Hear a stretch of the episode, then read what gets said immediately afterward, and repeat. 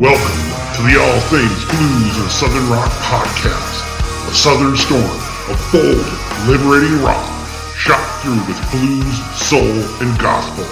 And now, your hosts for the show, Brian Jones and Jason Johannes. Welcome back to this week's episode of the All Things Blues and Southern Rock Podcast. Thank you, everybody, for the downloads and participating on the Facebook page. Certainly enjoy all the music you're sharing and making us aware of other bands out there and in shows and everything. And as always, with me today is Jason. What's up, man? Hey, Brian. How you doing, man? I'm good. I am enjoying this early spring weather that we're having. It's like touching 80 today. Wow, nice. Yeah. Good for you. Hot. I won't comment. It's overcast, it's gray, and it's a little drizzly. But you can go outside and not drop over dead. That's good. You know, that's a step forward for North Dakota. Right. Yeah.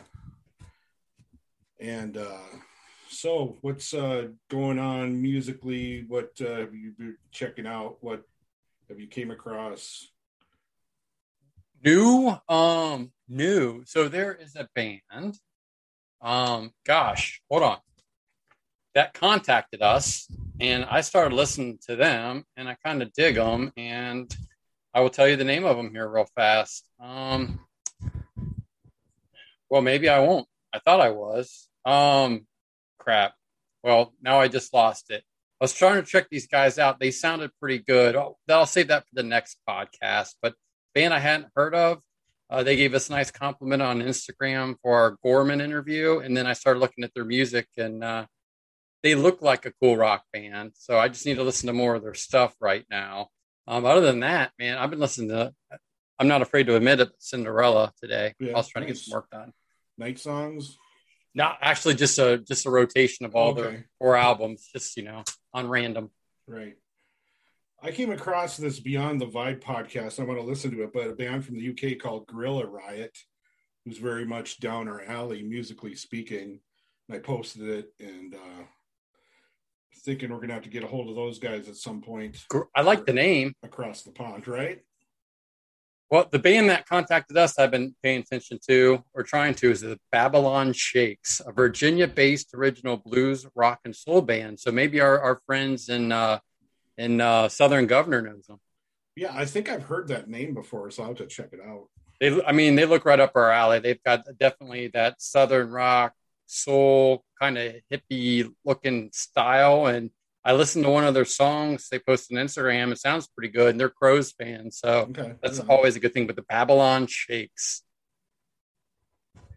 Where did they just they've been listening to our podcast, or?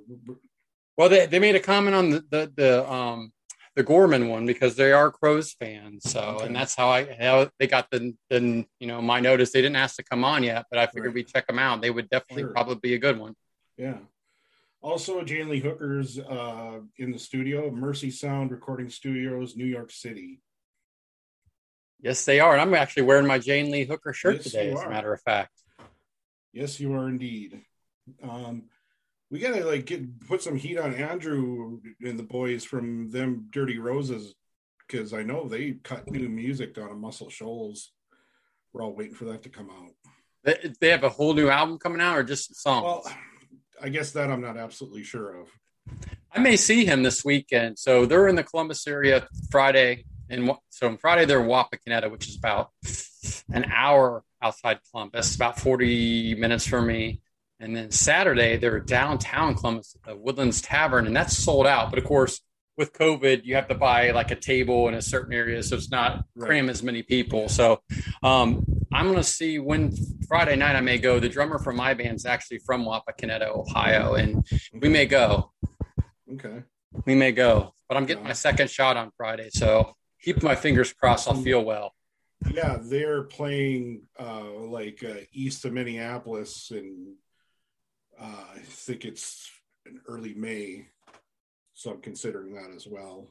I just may hit up Andrew too and see what they're doing for lunch on Saturday or something, and run down if those guys want to grab a beer and say hi. I may just do that too. So I'm gonna hit them up here on Messenger here soon. Right on.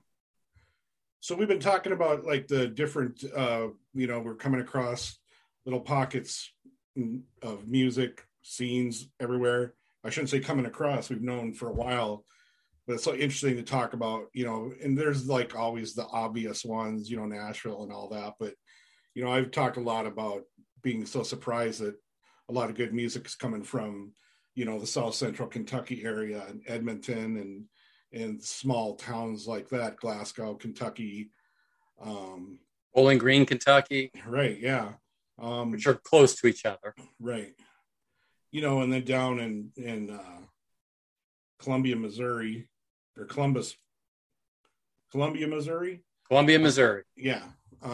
So there's, you know, Driving Wheel, there's the Comancheros, there's Don't Mind Dying. There's a lot of good bands down there. You know, I've come across more than a couple bands from Little Rock, Arkansas. So it's just really, really cool to see these, you know. Some stuff in Montana, right? Was it Montana or Wyoming? Yeah, I think there's a little bit of a thing, you know, kind of going on in Bozeman, Montana. You know, a little bit. That's getting out your way, yeah, more so than me. Right, yeah. But yeah, speaking of your way, you know, I've said this before, you know, spending a lot of years just like randomly going on Craigslist and, you know, like just checking out like the musician section just to see like what's going on and what kind of posts people are putting up for what kind of bands. And, you know, Cincinnati certainly seems to have a lot going on, but I don't know why, but more surprising for me has been where you're from is Dayton, Ohio. Right. Yeah. Yeah. I don't, you know, it's very interesting for sure. I think what you're going to hear on this podcast is our guests who are from Dayton talk a little bit about their perception of the scene and stuff like that. And I think it's just the origins of the movements and why they're there makes sense in terms of moving geographies of people. I think the reason why really Dayton loves indie music so much may not be for the reasons that here, although they probably play a lot of it. I think that Dayton just is such a crossroads of the Midwest, as the guests allude to. It's 75 and 70 cross, which are major north and south, east, west highways that run, you know, the length of the United States. It's just a lot of destination people come through, and then it's just built up this I don't know, uniqueness where you've got all these different genres. Yeah, funk really kind of, we can argue, started at Dayton. It's had a big indie music scene with Guided by Voices and The Breeders. My buddy who played with Hawthorne Heights, you know, was a more recent success story and stuff out of there. Blues scene that comes up from Cincinnati, and just the desire to have major destination places downtown have independent music come play versus just generic cover bands, I would say. Mm-hmm. Yeah, and, you know, Chad really went into more detail about the history of, you know, just, you know, the town itself and, you know, how it kind of came together and how people moved from different areas to there. Well, there was a lot of industry, a couple GM plants, you know, some Frigidaire, that, you know, the bottle top was invented in Dayton, Ohio as well, too. So there was a lot of just Wright-Patterson Air Force Base, which I think is the third largest Air Force Base in the United States is there, and there's a lot of things that bring people into the area. Mm-hmm. And, you know, this was just a great interview to have the whole band there, and Chad is such a smart guy. It just wowed me with just his knowledge of music and everything, and just, you know, obviously another really super nice guy to talk to. And so, without further ado, let's get right into our interview with Cricketbows.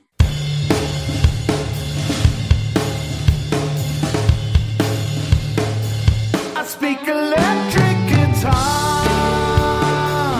and fire orange and bright blue, 'cause I was raised on rock and roll. Say my breath.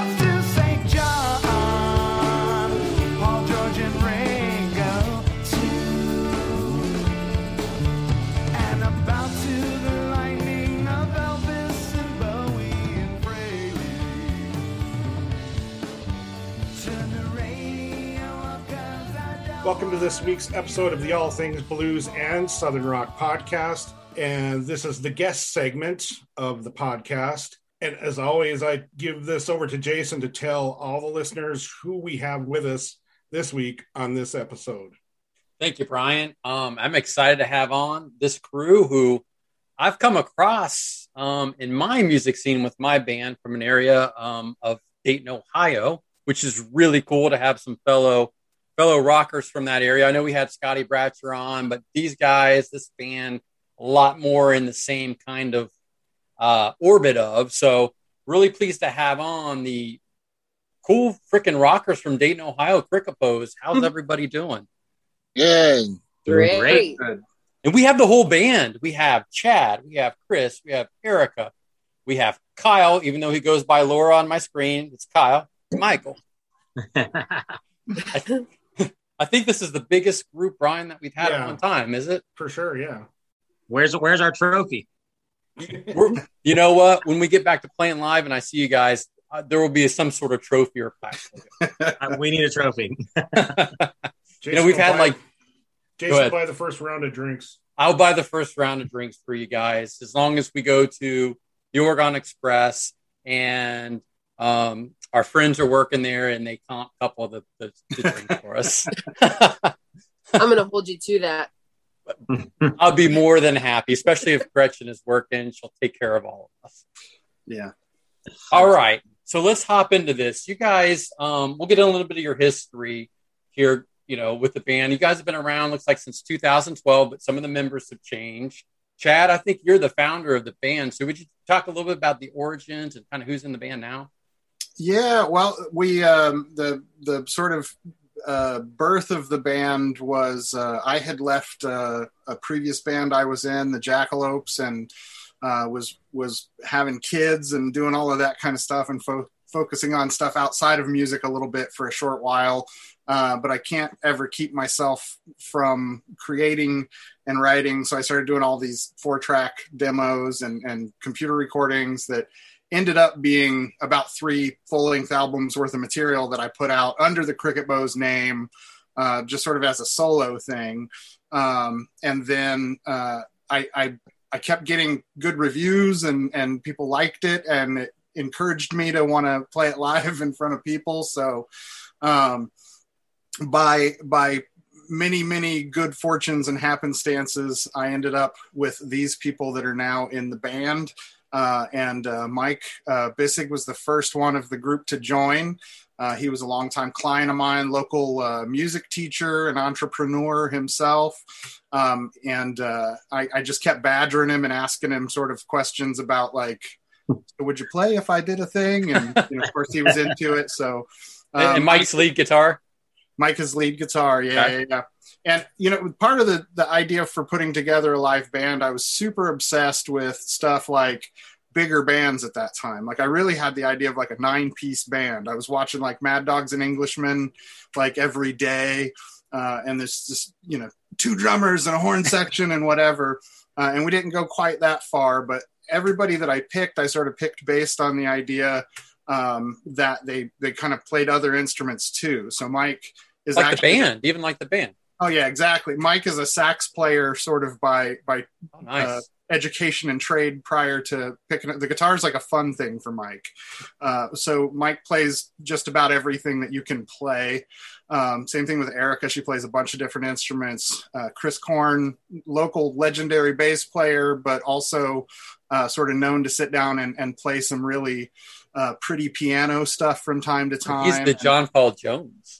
He is the JPJ of the gang, absolutely. And Kyle is our Bonham, laying down the beats in that. But Kyle can also pick up a mandolin or a guitar or whatever else is laying around and play well enough for what I had in mind.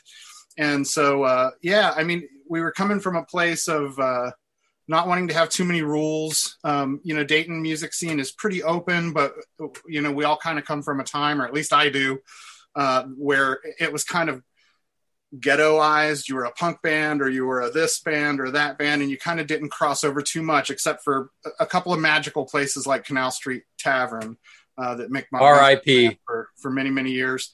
And so taking the spirit of that Canal Street Tavern idea into the form of a band, we really just wanted to do something that was accessible to anybody and everybody. There might be a punk rock vibe in a song or a country vibe in a song or a, you know, whatever. And I was very, very lucky to end up with the right group of people to do it for us. We did have a few kind of lineup changes, but it was really by the time we hit a stage and started playing live, we had another drummer for a short while, Jim Ingram, who played on the Diamonds album. And beyond that, Kyle's been our guy ever since. So, but yeah, that's sort of the nutshell of the genesis of the thing. It really started around 2010, 2011. And then, I can't remember when we actually started playing live though at all. Do any of you guys remember year that I think it was 11. I don't remember what day of the week it is. So I have no idea. I think it was 2012 or 13, something like that. We actually started playing live. Okay. That's right. Yeah. You guys are about 9 years going. That's good. So first, Chad, you kind of Dave Grohl did, you Foo Fighter did, you did the whole first album or bunch of songs, playing all the instruments yourself. Said, this sounds great. We got to get a band. We got to put a band together. And you've ended up with this crew we got here. Absolutely. Very good. So, Mike, you were first aboard the Cricketbows train. So right.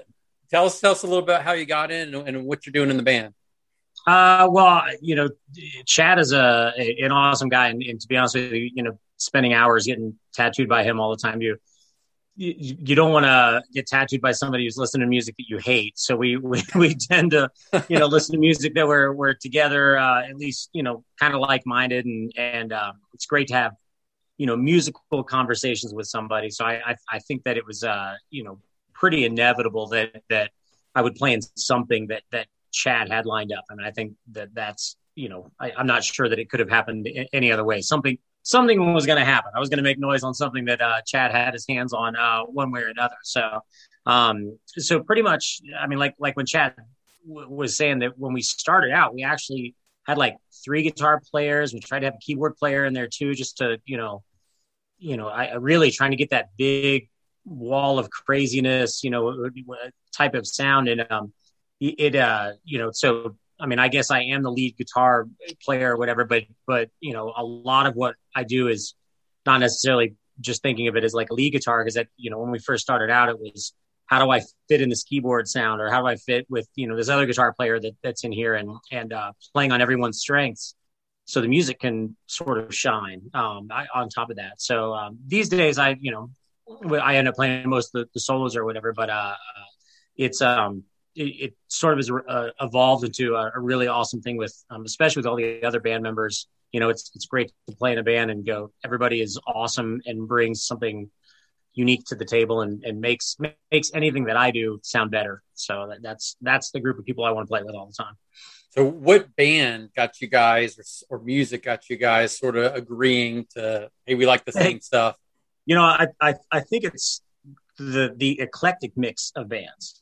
You know, so if we're listening to some just creepy horror show music that you know, some people might not listen to, all the way to I don't know, some Beatles. Chad's big on the Monkees and, you know, anything like that, to things in between. You know, I mean, pick your favorite, Black Sabbath, Zeppelin, that type of stuff. But all the bands that are sort of in between, you know, we would be getting tattoos done or whatever, and a song would come on and you know, it's not necessarily something too many other people have heard, and we would both have something intelligent to say about it. It was like, yeah, all right, good. You're listening to the same type of thing that I'm listening to. So I you know, that made it kind of easy to understand what, you know, Chad was talking about when he came to me with Cricketbows music, to say, how do we take what's on this album and put it with some other people and stuff. And that, you know, that in itself was a little bit of a journey to figure out what Chad with, you know, an unlimited number of tracks, recording an album. How do you translate that to a couple of guitars and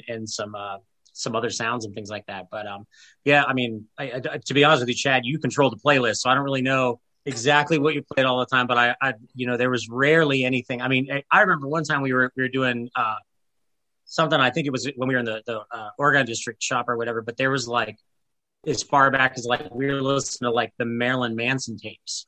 you know, like things like that, like just crazy out there, weird stuff that you go, oh yeah, that's cool. We both know what that is. Awesome.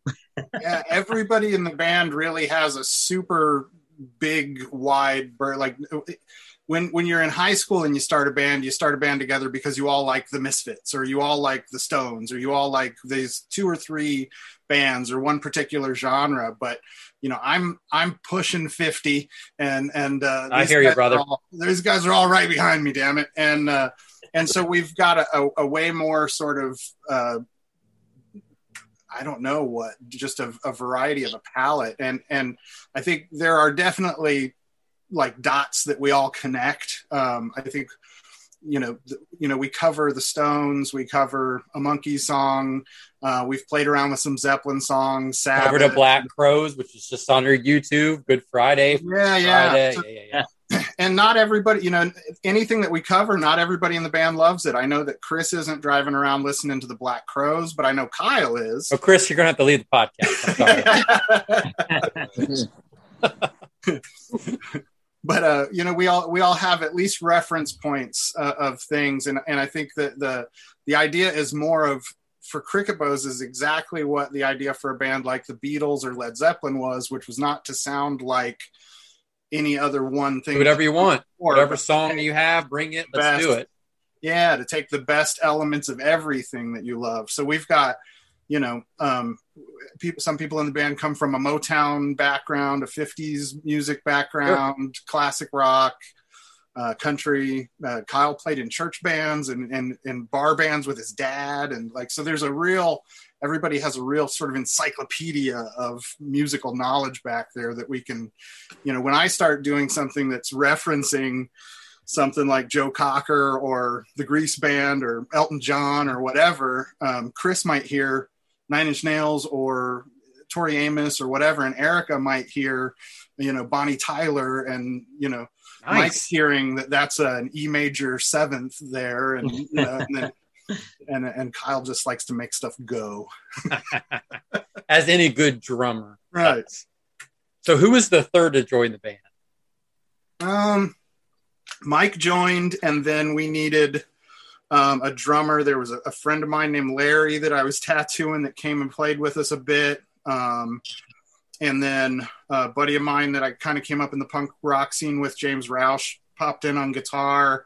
Local blues, R&B keyboard legend Jimmy Rogers came and played with us. I had no idea. That was amazing. We jammed in the basement with Jimmy. And I honestly can't remember who all kind of came through the doors. But by the time it congealed into a live lineup, it would have been, I can't remember if Jim Ingram or Chris Korn joined first, but those two guys joined around the same time. Chris is next on my screen. So Chris was next in the band out of all these guys, but Erica was right there with him. We'll go Chris, Erica, then we'll go with Kyle Laura.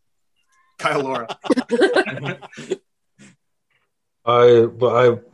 posted something on Facebook, a link to either a song or I don't remember if you had just finished a record or what it was. And I was like, oh, Chad, because he and I have known each other for, what, almost 30 years now? Yeah, starting like 92, 93, something like that. Did you tat him as well? No, we were in punk rock bands at the same time. That's not a prerequisite? So you have to give somebody a tattoo to be in the band? It's not. They all, except for him, are tattooed by me. Oh. But I don't have any tattoos at all. Always the odd man out. Oh, yeah. I had a thing about a Cricketbows thing that he had working on, and it just struck me, and I was like, I wonder if that's a Jane's Addiction reference from 3 Days. And I just sent him a message through Facebook Messenger and was like, hey, just curious, is that a Jane's Addiction reference? And he said it was, and I thought that was really cool. We just kind of chatted back and forth, and I said, well, you know, if you ever need like somebody on bass for, you know, like a studio thing or whatever, let me know. And it just kind of turned into, well, actually, I'm putting a live band. And yeah, I went over and down to the basement, down to Mike's old basement. And yeah, we just kind of messed around and everything fit together super, super well. You're rocking, you're playing bass in the band. Yeah. Okay. Any particular, Brian, all right. Brian's a bass guy. Come on, Brian, give us a bass question. I mean, what's your gear? I don't know. Are you stick just a 4-string or are you 5-string guy? Or I 4-string. I've got a Guild Pilot fretless. Nice. Fretless. I've been playing fretless since I think it was 93. I got my first Guild fretless out of the trading post. I was like it's Craigslist now, but it was a newspaper thing. And just kind of never turned back from it. And, yeah, I don't know. I love fretless. If you guys caught the meow, my wife had to come down and get a cat out from underneath me. That was meow. Normally, Brian and I have dogs, and the dog barks in this. I don't think we've had a cat yet, Brian. Have we had a cat yet? That was the first. Greg. Oh, that's right. Greg's cat. Greg Martin from the Kentucky Headhunters. He had his cat and they. Normally, though, on our end, we have dogs barking. So I was quickly, right, Chris, you were talking. I had to text my wife. I'm like, please come down and get this cat. Help me. That's right. Now my cats are going off in the background. So, do you have any particular influences from playing bass or albums, anything that really got you into doing that? Well, I started playing out of boredom. A friend of mine, we used to skate in his basement. Like roller skate or skateboard? Skateboarding. How did you skateboard in a basement? Just around, on the concrete? Well, he had a ramp going up against the wall. So we would do, wall rides just for hours because that's what you do when you're... Yeah, right. His dad played bass, so he played bass. And... I've always been musical. I started playing piano when I was a kid. I took piano lessons in 5th and 6th grade, and I just sat down between doing wall rides and just started messing around on the bass. And then he had to move to Dalton, Georgia, and it was one of those the family's just got to get everything in the car that they can and got to go. And he left his bass with me until he was coming back up. So suddenly I had a bass, and then it just kind of kept going from there. So take the ramp, leave the bass. Yeah. Leave the gun, take the cannoli. I was trying to make a Godfather reference. Hope you guys caught that. Is there any particular players that influence you, Chris? There's a really wide array. Okay. The white bass that I have, I try not to play it anymore because it's signed by Mike Watt, Les Claypool, and Eric Avery. Wow. Which is kind of my holy trinity.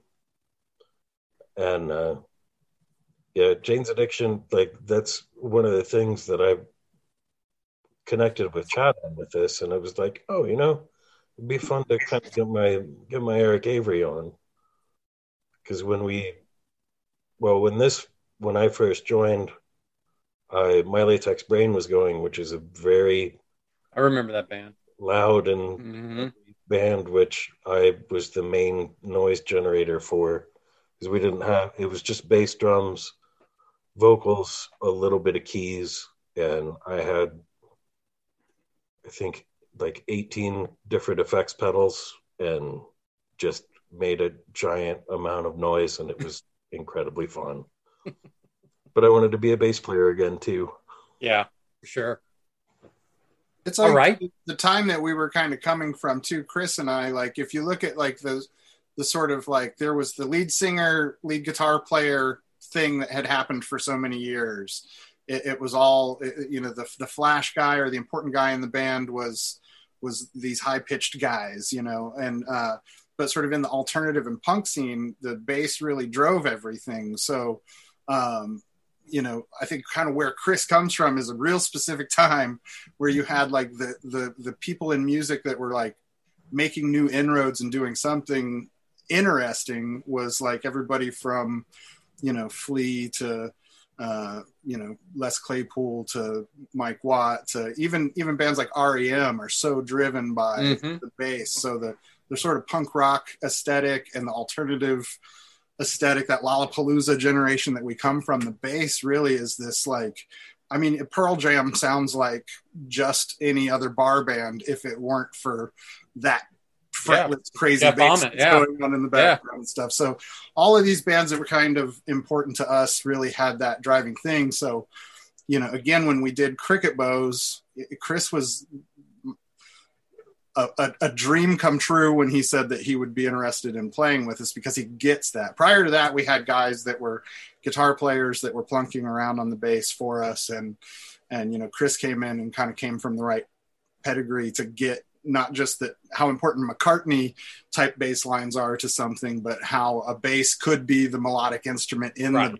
So he's not just doing the low end, he's actually adding to the melody lines. And for sure. Because you guys do have a really... That lets Mike sound. And I do things like, you know, the guitar player standard is somebody's playing the sort of full chords or the riff, and the other guy's noodling. And there are songs that we play where I'm just bending a single note the entire time with some delay, and Mike's doing little, you know, triplets and runs and things, and the bass is sort of holding the whole thing together. So it's kind of it wasn't, I didn't set out to have a great bass player in my band, but I'm very happy that I do. Well, heck yeah. I mean, especially one that can play a fretless bass. That's not as easy. Yeah. And the bow. It's what's awesome. Yeah. And he plays with a bow like Jimmy Page. You got to have a Jimmy Page in the band, but who wants to see? That's got to crush your bow though. In the strings. Yeah. I don't know. It helps when you don't really know what you're doing and just like making noise. That's my approach to playing guitar. I've done 3 albums with my band the same way. So it, you know, it works for some people. For sure. All right, Erica, you're up. Tell us a little bit about how you got in the band and what do you do in the band and kind of where you're coming from.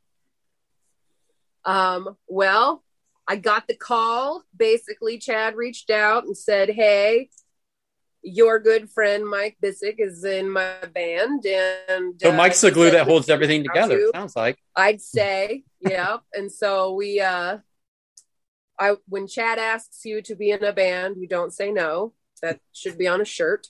And then, so that was pretty much it. I went in and fairly nervous to handle some songs that were already written. Who, you know, it already sounded really good, and I had to go from there and add a female perspective and voice, and it had its own set of challenges trying to just find my place and my footing there. And those are some large shoes to, you know, put your lady foot in there. So it took some time to develop the right speed, but I think it came along pretty well, and here we are. Were you in bands before, or were you doing stuff on your own? Mike and I tooled around. We did some musical things together. We did a few like tchotchke cover bands for the bar cash, and I'll play anything for a dollar. And just growing up, I was a kid from Kettering, so I went to Fairmont and was in choir and band and did the marching band bit. So, you know, actually that's how the flute came about, was as we were all doing things, it was brought to the attention to Chad that I played the flute, and he was like, why don't you play that every day? What are you talking about? And so we started trying to integrate some of those high school talents that I possessed into play. And I thought that, you know, that's something very unique that, as I don't know if anybody else can relate, but someone who is in marching band and involved in these school functions with music, Mike will know, flutes are always kind of dogged as being the prissy instrument. You can't be in jazz band. You can't be in drum corps. You can't do all these things. I watched Anchorman. You can be in jazz by playing the flute. Ron Burgundy proved that. Saying. And you know what? I'm ready to take that to the next level. You got to get that big slug of bourbon and you light it on fire and just play it. Well, if we can figure out how to get this bad boy to shoot flames, I'm on board, okay? I'm not afraid to take a second degree for the cool, okay? For real. So it's kind of nice to take that instrument out of context and, you know, put it in a rock and roll scene, which isn't common. I mean, I guess you have the one band that you know as a rock band that has a flute in it, but that's it. Let's do this. Right? That's all I know. Yeah. What's really interesting was I grew up listening to Jethro Tull. I really like Jethro Tull, but when the flute came up in the band, Erica was like, "I'm not playing any stupid Jethro Tull stuff." So. They did Ben West. Go ahead. You said I don't like Jethro Tull. Well, they did win a heavy metal Grammy and beat Metallica years ago, so just they've got some credit. I mean, it's kind of like I'll put them in a place of appreciation, but not for me. Yeah. How about Tony Iommi was in Jethro Tull. Come on. I mean, that's enough pedigree. You have my full. You guys did the thing. I'm glad. You know, when Jethro Tull won that Grammy, I quit watching the Grammys. I'm like, I'm out. I'm done. I don't think I've watched it since, to be honest with you. Maybe clips here and there, but never live. Minstrel in the Gallery is one of my favorite records ever. Oh. I'm sorry. Oh, man. Hey, Brian, we might have a live breakup with the band because of Jethro Tull right here on the podcast. That'll be a first. Them to try and make her listen to it. So I'm too cool for that. We can move some PJ Harvey and it'll be all right. Yep. And, you know, Erica, you and Chad really have a nice dynamic, too, when you're singing on these songs and what you do. And it's. Thank you. I don't know if there's really a comparison for anything I could think of. You guys kind of do your own thing, but what you're singing and how you're singing really complements the songs extremely well. I mean, Chad, Erica, is there an approach to your vocals and what you're trying to do? I just listen. Other than sounding very esoteric, I climb into his brain while he's singing and I empath where he's going to go and what he's going to do. And then I try to apply. So it's like field. Two guitar players, like the Allman Brothers Band with Dickie and Dwayne, or the Crowes with Mark and Rich, who just sort of instinctually know what's going on. There's no talk about it. There are things that we work on. Sometimes we'll sort of play something or sing something over and over again.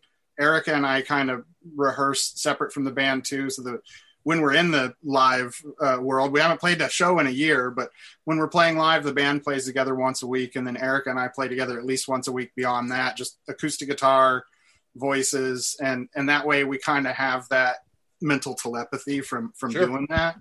But it's exactly that. That's how our entire band works.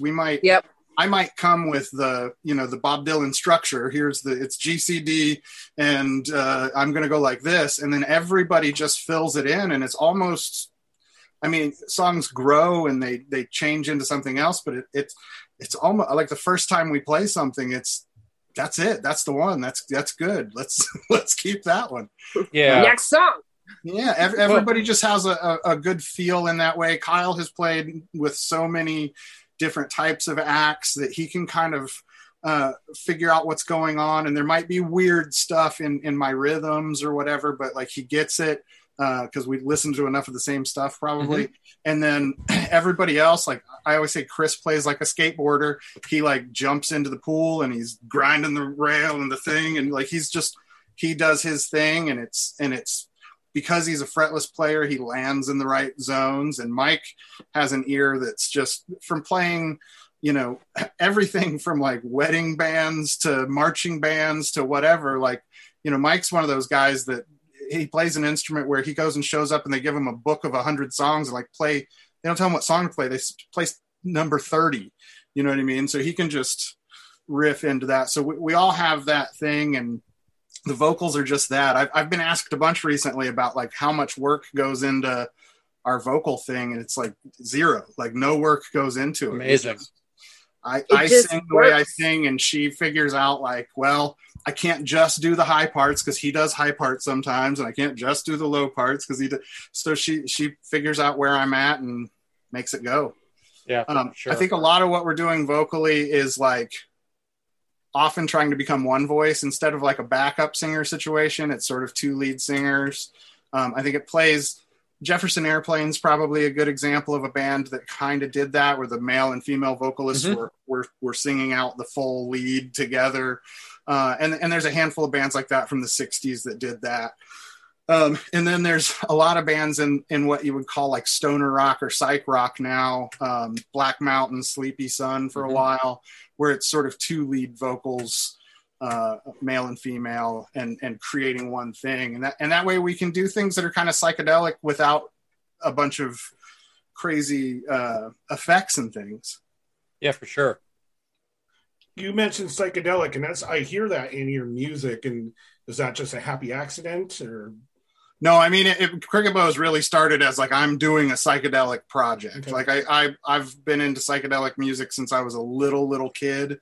And like I first heard the word when I was like 4 or 5 years old, and like chased in a Monkees episode. And, and I chased it down and figured out what it was and why it was and why it made me feel this way. And of course did my experiments with the things that make you feel that way. Mm-hmm. And, so Cricketbows definitely exercise and eating right, then, right, Chad? That's exactly right. Get your greens and your take your vitamins, say your prayers. That's all Kogan says. A lot of calisthenics, but it started as like, so if you listen to the first three albums that are just me, there's a lot of stuff where I'm playing with a lot of recording effects and different things and layers, and it's way more obviously psychedelic.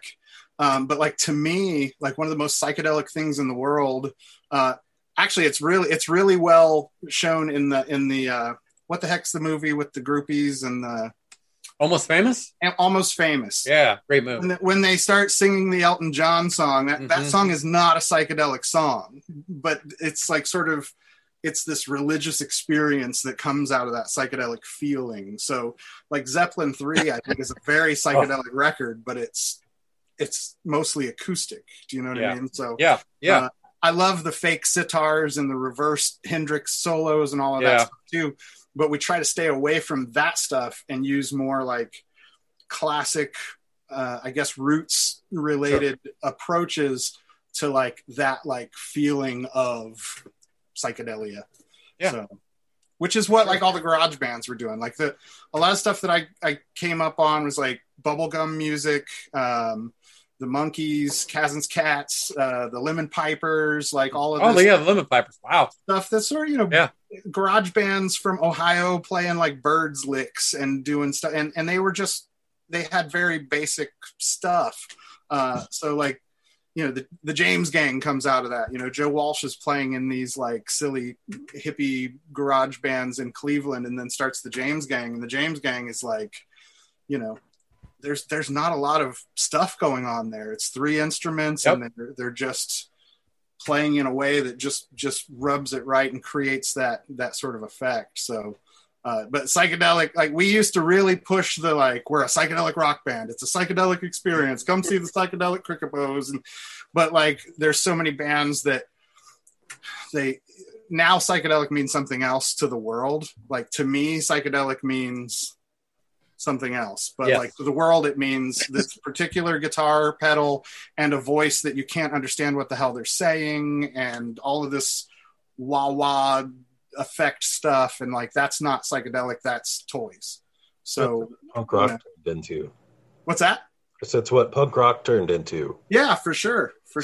It just like, the Minutemen and Talking Heads were on the same bill. Yeah.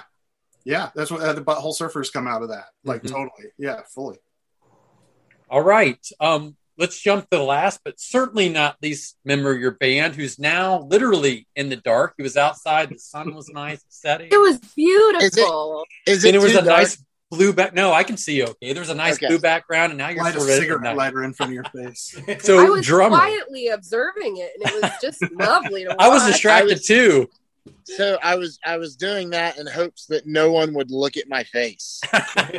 Well, that's why Brian and I do a podcast, because we have faces for podcasts. So no shame anywhere.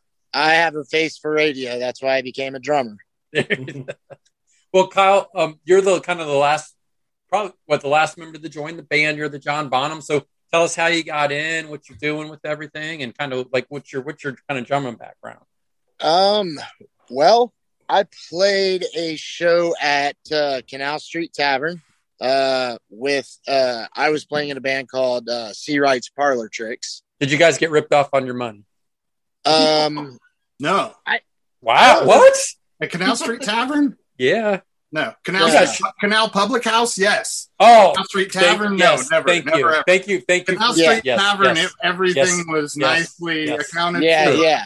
True story. Yeah, Canal Street was never an issue for us, but I didn't have a huge Dayton, like the downtown Dayton music scene tenure anyways. I was fairly new to the scene, and I was playing with Seawright's Parlor Tricks, and we were on a bill with Cricketbows, and I basically we played our set, and I sat down and on one of the church pews, I'm sure, and I sat there, and the lights went out, and the room filled with fog, and all these lights started going crazy, and I'm like, oh my God, what is happening right now? And I was pretty much in love from that moment with the band. And, we formed a relationship that night. Chad and I did, and everyone in the band as well. Okay. And what were we talking about all night that night that formed that relationship, Kyle? Do you remember? I believe it was probably about Black Crowes and Allman Brothers. Brothers. Most it was the Allman Brothers. I was like, wait, what? Yeah. See, okay. The Allman Brothers. Kyle can stay. Let's hang out. Oh yeah. But yeah, we formed a bond that night, and I honestly I don't know if the next time we crossed paths was with another band I'm in. We played another show with them at the SRS studio that we were rehearsing in, and then after that, I remember receiving a phone call from Chad asking if I'd be interested in joining the band. Yeah, the night that we played with his other band, Salvador Ross, that he's still in, we played with that band at SRS, and just all night long, I was like, I'm gonna take that drummer. Like, I'm gonna get that drummer somehow. Like, that drummer, whether he stays in their band or not, whether it causes problems for anybody or not, he will be mine. And boy. and it went that way. So. Kyle, everybody's in different bands from time to time, sure. And stuff like that. It makes it interesting, but like that's kind of how we met each other. So it's like I've been in other bands where I'm like, I can't share members. I can't, like, booking shows is too hard as it is with jobs and everything like that. But like, you know, though I still may get like frustrated sometimes when somebody's got another gig with somebody else or whatever, like. That's the thing that brought us all together. Do you know what I mean? Like, in the spirit of Mad Dogs and Englishmen and all of that kind of stuff, this is sort of the best pieces of a bunch of things coming together when we can and doing it the best we can together. So yeah, we lost our original. Go ahead, Brian. Go ahead after you're done. Okay, we lost our original keyboard player to doing stuff like that, unfortunately. And he was awesome. He played trumpet and keys. And then he went on to Shrug and. Oh, yeah. Kenny Hall. Yeah. Kenneth Hall. Yeah. He's a fantastic player. And he, like, man, we changed after our first album. Our second two albums became a lot more key-driven just because of his ability, his talent. I would assume so. And we even have a song on our second album with a trombone solo in it, because who doesn't love a trombone solo? And we're not even a ska band. I don't think we have any trombone in any of our stuff, Mike. We've got trombone on some things. We've got reverse.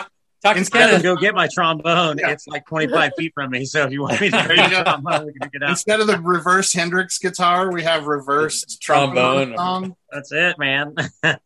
Next song. So I have a question for everybody, Jason included.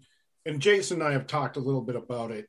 I'll just lead into this real quick. Like, you know, many years back, you know, when I was thinking about relocating and even after I wasn't going to do that, I'm always like going through Craigslist and checking out like the musicians section just to see what's going on, like what kind of bands are people, you know, talking about or posting on and stuff, looking for people. And I was always so surprised that Dayton just had this like it seemed like to me there was more like, you know, organic kind of sounding bands that people were talking about blues and whatnot, and just like I'm like, wow, well, like there's not that many people in Dayton, but it's just like seems like it's real, like just a good scene, you know. And the only other place I had come across like that you know is Columbia, Missouri.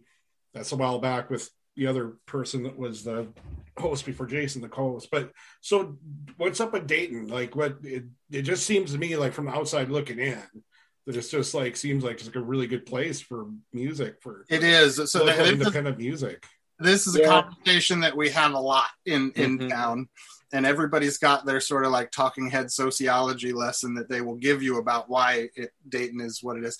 We've definitely all suffered the ups and downs of being, you know, claiming that some writer claiming we're going to be the next Seattle for some reason because it's so rich and it's so vibrant, but it just doesn't happen that way. We're never the next Nashville or the next Seattle. We're just Dayton, which I think is a good thing.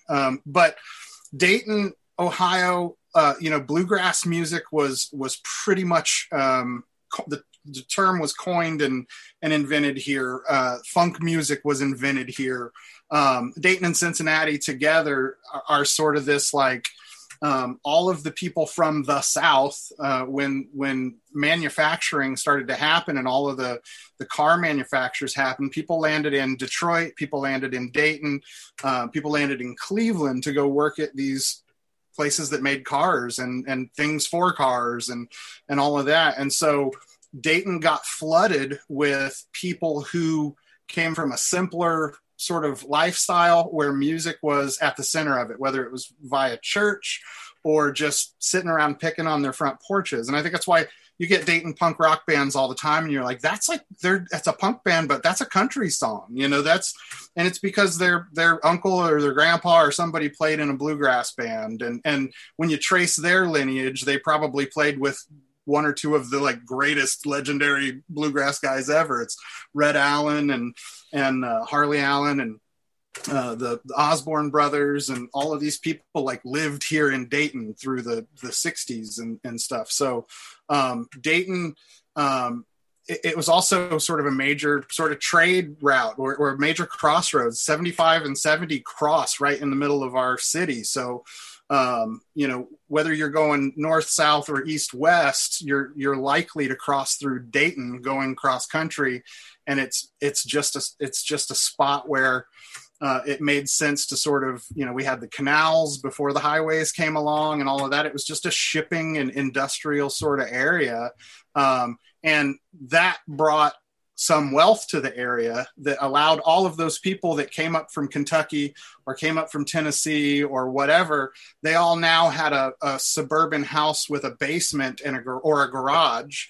And so to keep the kids out of the street, you know, here's a guitar, start a garage band. So you've got, you know, just all these crazy, amazing people that came out of Dayton. And the same thing goes with like, the sort of alternative scene that bubbled up in the 90s with the Breeders and Guided by Voices and all of that kind of stuff. Like it's cheap enough to live here that you can record an album for $500 and put it out and ship it everywhere.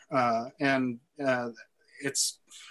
think there's a lot of places like that. I think Columbia probably has a similar thing. Seattle definitely has a similar thing of it just being a port. San Francisco is San Francisco.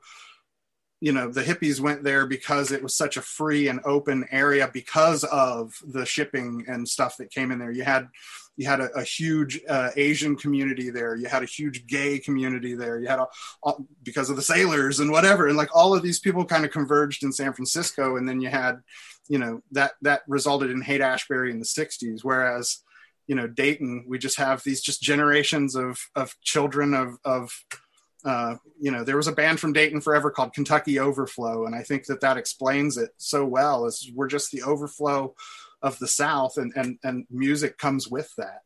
So, and the North too. I mean, if you're a Catholic kid from the North, you were forced to learn the piano and all of that. So we've just got all of this great sort of musical history. Yeah. You know, and one thing too, is just the openness of all the bars and places to play live music where they want independent music to come play. They are not looking for those cover bands. I mean, cheesy bars and stuff are, but like the peak stuff downtown with the Organ District and all the stuff that they do is they want original bands to come through, whether they're local or national acts. The big secret there is, and I learned this from talking to Mick Montgomery, who owned Canal Street Tavern. Mick was into songwriting. Mick liked original music, but the reason that Mick decided to have an all original venue where they didn't even allow covers was because you had to pay ASCAP and BMI if bands were going to play on your stage and do other people's music. In the same way that if you have a jukebox, you have to pay into ASCAP and BMI to have that jukebox playing for your people. So Mick was not going to pay the highway robbery of $600 a year or whatever it was, or $20 a month or whatever. That I believe. To do that, so it's originals only, and I'll never get busted by the greedy musical tax collectors that might come through the door. And most of the bars, it's really a similar thing. I think a lot of bars on paper would probably rather have one band, 4 hours, no changeovers, just do Zeppelin and the Beatles or just blues or just whatever all night. But we get the stage as original bands because they don't want to pay the fines and the fees of having cover bands. So you just ruined everything for me. For years and years and years of playing in Dayton, I just assumed everybody loves it. The music scene We're just and supports so progressive, it. Man. It's because everybody's cheap assholes. No, I think it's a good thing. It's a good thing. It is a good thing. It helps all of us. I think. Did we play at South Park Tavern together ever? Have you guys played South Park Tavern? Yeah. I swear a couple years ago, this is probably like 5, 6, 7 years ago, we played with you guys at South Park Tavern. We have definitely played there a few times. You've definitely played there too. I don't remember where we played. You guys were, what was the name? We were the Rebel Set first. Rebel Set and then yeah. Yeah, and then we had to change our name because there was a band out of Tempe, Arizona called Rebel Set, and they wanted to tour the Southwest, and they sent us some shitty emails. That rebel thing, you don't need that hassle right now anyway. So that's true. Well, we didn't use any Southern flag. It was named after a Mystery Science Theater episode. Yeah, the Rebel you got Set. A twang, and your name is Rebel. You're going to have to explain it a lot. So we become Ghost Town Science. Are any of you not originally from the Dayton or Southwest Ohio area? I kind of moved later on in life. I grew up here. Okay. You're all originals. All right, that's cool. I grew up in the Cincinnati area and moved to Dayton later on. But yeah, I mean, it's kind of a good scene for music and just different genres of music and like good blues scenes in Cincinnati and Dayton, good alternative rock, country, whatever you want to do. So,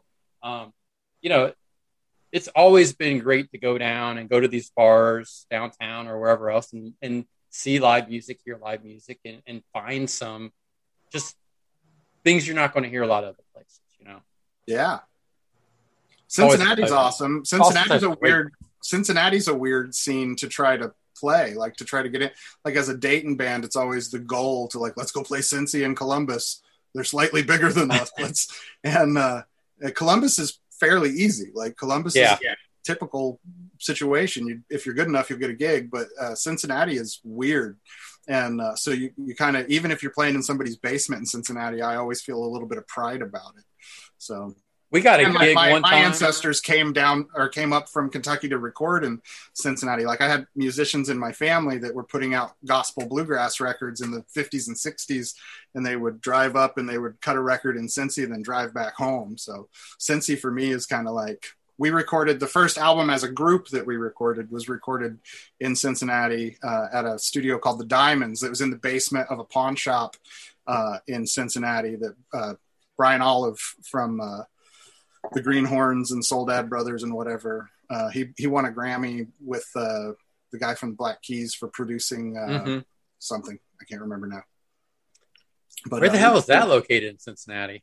It's not there now. He still has a studio called The Diamonds, but it's in a house now, like outside of town. But it was what was that, North Side? Is that where that was? You would call that? It was like down the street from Shake It. Yeah, down from Shake It Records. I think that's Northside. Sounds right. Well, let's talk about this new album. You guys have a new album scheduled to come out on 4/20/21. I'm sure that's a coincidence, yes? Mm-hmm. Tell us about this album. This is like, if I look back over the entirety of our like collected work, this is, and I think everybody's latest album probably is this, but this really is the thing that has, it's the most concise. There's the least fooling around going on, and it's like the best overall representation of us. Like it really does move from kind of darker, creepy, gothy sounds to like straight up country sounds to like gospel-y rock stuff. And it's all over the place. But in a really cohesive way. I don't know. I have been listening to it nonstop since we finished recording it, and I've been making all these videos and things for it. So it's a little weird for me to talk about it like it's a new album, because it's really a couple years old in a way. And some of the songs go back to before everybody else was in the band. Mm-hmm. There's Gracious Peasant. I originally recorded with Roger Joseph Manning Jr. from Jellyfish and Beck. And oh my God, I love Jellyfish. Steve Gorman and I spoke on the last podcast about Jellyfish. Yeah, Gorman loves Jellyfish. I know Gorman. Hell yeah, he does. That was his favorite band that opened for the Crowes. I remember seeing him wear I've seen the Crowes about 80 times, and yeah, I've seen him wear a Jellyfish shirt a couple times. So have you heard the Live from Bogarts disc from Jellyfish? It's not Cincinnati's Bogarts. What? So, it's not? So sadly, it's not our Bogarts. Which one is it? They did. I can't even remember what town it's in, but they did play Bogarts back then. That's why it sounds so good. Really funny story. Like, we finished recording this, and I was talking to the guy that produced it, Mike Montgomery. Mm-hmm. I was talking to him about the fact that I had done that Gracious Peasant song with one of the guys from Jellyfish originally. That's badass. And so he was like, that was the first rock show I ever went to, was Jellyfish at Bogarts in Cincinnati in like 1989 or 90 or whatever it was. So. They were a huge band. Like, for me, being a Monkees fan, Jellyfish was guys doing different instruments and just sort of no real big. We don't need it to sound this way. Yeah, big top hats, big production. They got like the Bee Gees producer producing them, and the Bee Gees comes up every podcast too, Brian. What the hell? Every effing podcast, the Bee Gees comes up. It's an important amazing damn band. It really is. Very important.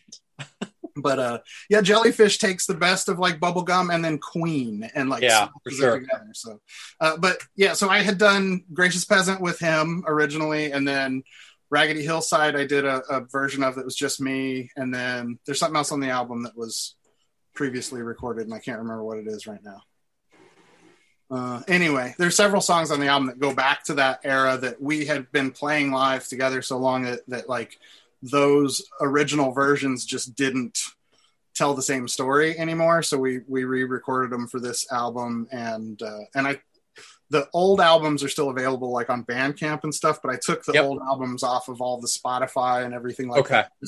Just because I don't want somebody to stumble into those songs and get confused and think that's what we are now. So, sure. But yeah, I'm really happy. The album's called Raised on Rock and Roll. And it's a good album. You shared the tracks with us via Dropbox. I've been listening to a couple of days. I think you're right on like the different influences. There's some straight up rockers. You got some gospel stuff. Like it's really freaking catchy as hell, to be honest with you. We write hooks. Like every member of this band is a great supporting player, and they're a great lead player. They all get like the drums are doing hooks, the lead guitar is doing hooks, the bass is doing hooks. I'm trying to throw as many songwriter fancy little hooks and turnarounds as I can. So that like that's one of the things that always makes me proud. Like, you know, it's hard to sell a band nowadays, and so you play a lot of shows to nobody. Right. But when the band that you're playing with from out of town, for instance, comes up and is like, "You guys are hooks for days. Like I'm singing your songs weeks later." Like that's we know we're doing it right, at least whether anybody pays us for it or not, it's a different story, but yeah, we know we're succeeding in that. So thank you. Go ahead, Brian. So I want to ask you, Chad, you know, you have some mutual friends of ours, Andy Southern Rose and the guys in the Steepwater Band. And it was Andy who posted this picture. It was a fold out from the Steepwater Band, Shake Your Faith. And I have that for some reason.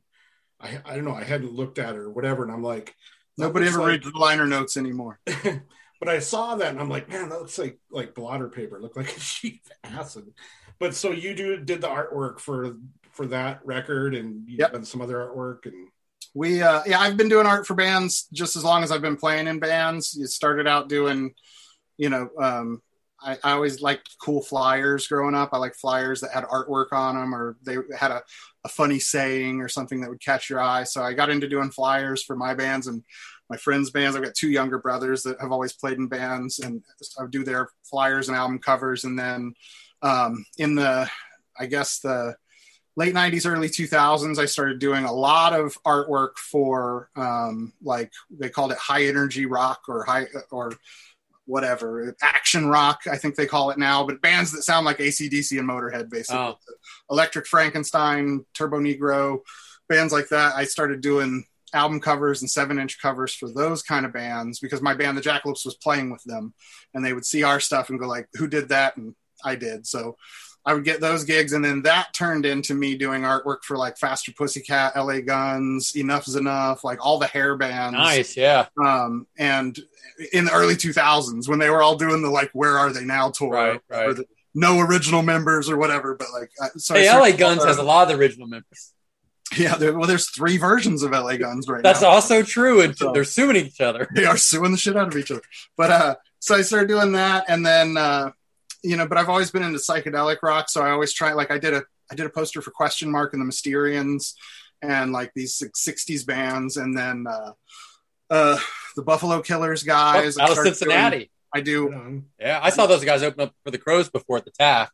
Yeah. I've done like 3 or 4 album covers for them, a bunch of t-shirts. That's a badass band, Brian. You need to listen to the Buffalo Killers. I've heard them. Yeah, I know. Okay. Yeah, Buffalo Killers are awesome. They're kind of not doing anything right now, but the Gabbard brothers are still doing stuff, but they've got a big enough catalog. Just go back and dig into that stuff. But I started doing stuff for them, and then doing stuff for them led to doing stuff for other bands like that. And then Steepwater Band, we coincidentally, like they were big fans of the Buffalo Killers, and from the Black Crowes connection, they had seen those guys with the Black Crowes, and then they played with us. It was a weird show. We weren't actually on the same bill together. It was was that Columbus, you guys? Does anybody Columbus? Yes. So we were playing a show in Columbus that was a venue that had like sort of an early show and a later show. So there were like 2 or 3 bands that played, and they were done by like 9 or 10. And then our show started. So Steepwater Band was headlining that early show. And then we got there and watched them play their set. And then we went up and opened the second show. So they got to see us play. And they were like, holy crap, you guys are, playing cool guitars and doing fun stuff. And, we should play together and this and that. And they were asking who we knew. And we were, as you do at a show, like, I know this band from there and I know this band. And they asked if we knew the Buffalo Killers. I'm like, shoot, dude, I do all their artwork and everything. And they were like, oh, this is serious business. So, I got to do that whole album cover. I did the album cover, all the lyrics or the titles on the album cover that were also on the drums on that tour, and then the centerfold, all the layout, the stippled photo of the guys inside, the portrait where you pull it out and it's the guys' faces. I did that. Like that's all me. That's been one of the big things I've been doing through the pandemic too, is like, I'm a tattoo artist by trade, and I haven't been able to do it for a year. So I've been doing a ton of like hired gigs for bands. A lot of them I don't share because they're not even bands that I like, but I've done a lot of jam band albums and stuff like that during the pandemic here. So Joe was the first guest on the podcast. Joe from the Steepwater Band was the very first. Joe is Joe Winter's is one of the most awesome dudes ever. He's the nicest guy in the world. He's awesome. Badass drummer. He's a Gorman type of drummer, like our Kyle there. Yeah, our guy. Yeah, it comes out of the Bonham zone, but it routes through Gorman. Joe and Kyle both very, very similar drummers. So where are we at, Jason? Let's do it. I think we're going to do. We'll do the speed round with this many people. We can, and we're going to do it with everybody answering the same question, but with only a few questions. So there's something that we've been doing on this podcast for a while, like a lightning round or a speed round, where I ask a question, it's a short answer, first thing that comes to your mind, and I'm going to give everybody a chance to answer the same question, but I'll call on you in a different order. All right, you guys ready? Take a deep breath, get limber. You got to go. All right, Chad, we'll start with you. What's your favorite song on the new album? Oh, man. That's like my favorite kid. Well, today, Raggedy Hillside video just came out. So I will say that it's Raggedy Hillside today because that video just came out. But that's the first thing that came in your mind. Yeah, that's first thing then. All right, Chris. Race on Rock and Roll. Nice. The name of the album, the title track of the album. Nice. Erica. Gracious Peasant. Nice. That's a good track as well. Kyle. Raggedy Hillside. All right. Mike. I was going to say Gracious Peasant too. You could say the same one. You could say the same one. It's all right. It's all good. All right. You know what I think the coolest song on the album is, though, is Saccharine Sweet. That's the weird one. That's the one that's the most poppy. Everybody listens to that one and they're like, huh. So that's the coolest. That's like the Jellyfish song. It is, yeah. Everyone praise. Everyone listens and goes, huh. All right. We're going to start with, Mike, you're showing up on my big screen. So what's the first concert you ever went to? I know that it was at Bogarts, but I can't tell you who it was. I can't even remember. How old were you? We used to go down to Bogarts all the time. I was in high school and... It may have even been like they did like a Battle of the Bands thing. And I remember this Rage Against the Machine cover band and they burnt a flag. And I was like, this shit just got real. And I am not ready for this. I'm like, did they get their ass kicked and going for doing that?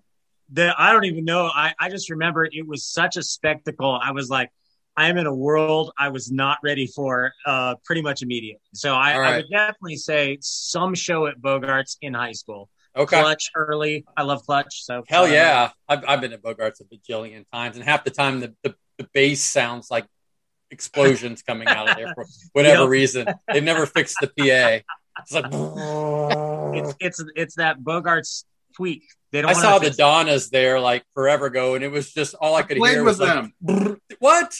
Yeah, I played with them at Bernie's Bagels and Distillery. That place should only hold about 80 people, and I think that at the last tally, we had about 400 people in there. Nice. It was insane. You couldn't move. It was scary. What year was that? 2002, something like that? Okay, so a little bit past there when they were kind of starting to decline a little bit in their popularity. Might have been earlier. Might have been 2000. Okay. I think the band I was in started in 99, so it was... I got a bunch of Donna's albums. I dig those girls. They were pretty rad. All right, Kyle, first concert. Don't judge me. Hank Williams Jr. That's what? Dude, that's great. Okay. That's classic. All right. Nothing to be ashamed of there. Politically problematic, maybe, but musically. Yeah, but you know what? You know, shit. You know, everything I was this makes so much more sense. All of your camping and your country boy can't survive lifestyle. It makes way more sense now, buddy. I'm just saying. The Mississippi River, she's a going dry. All right, Erica, how about you?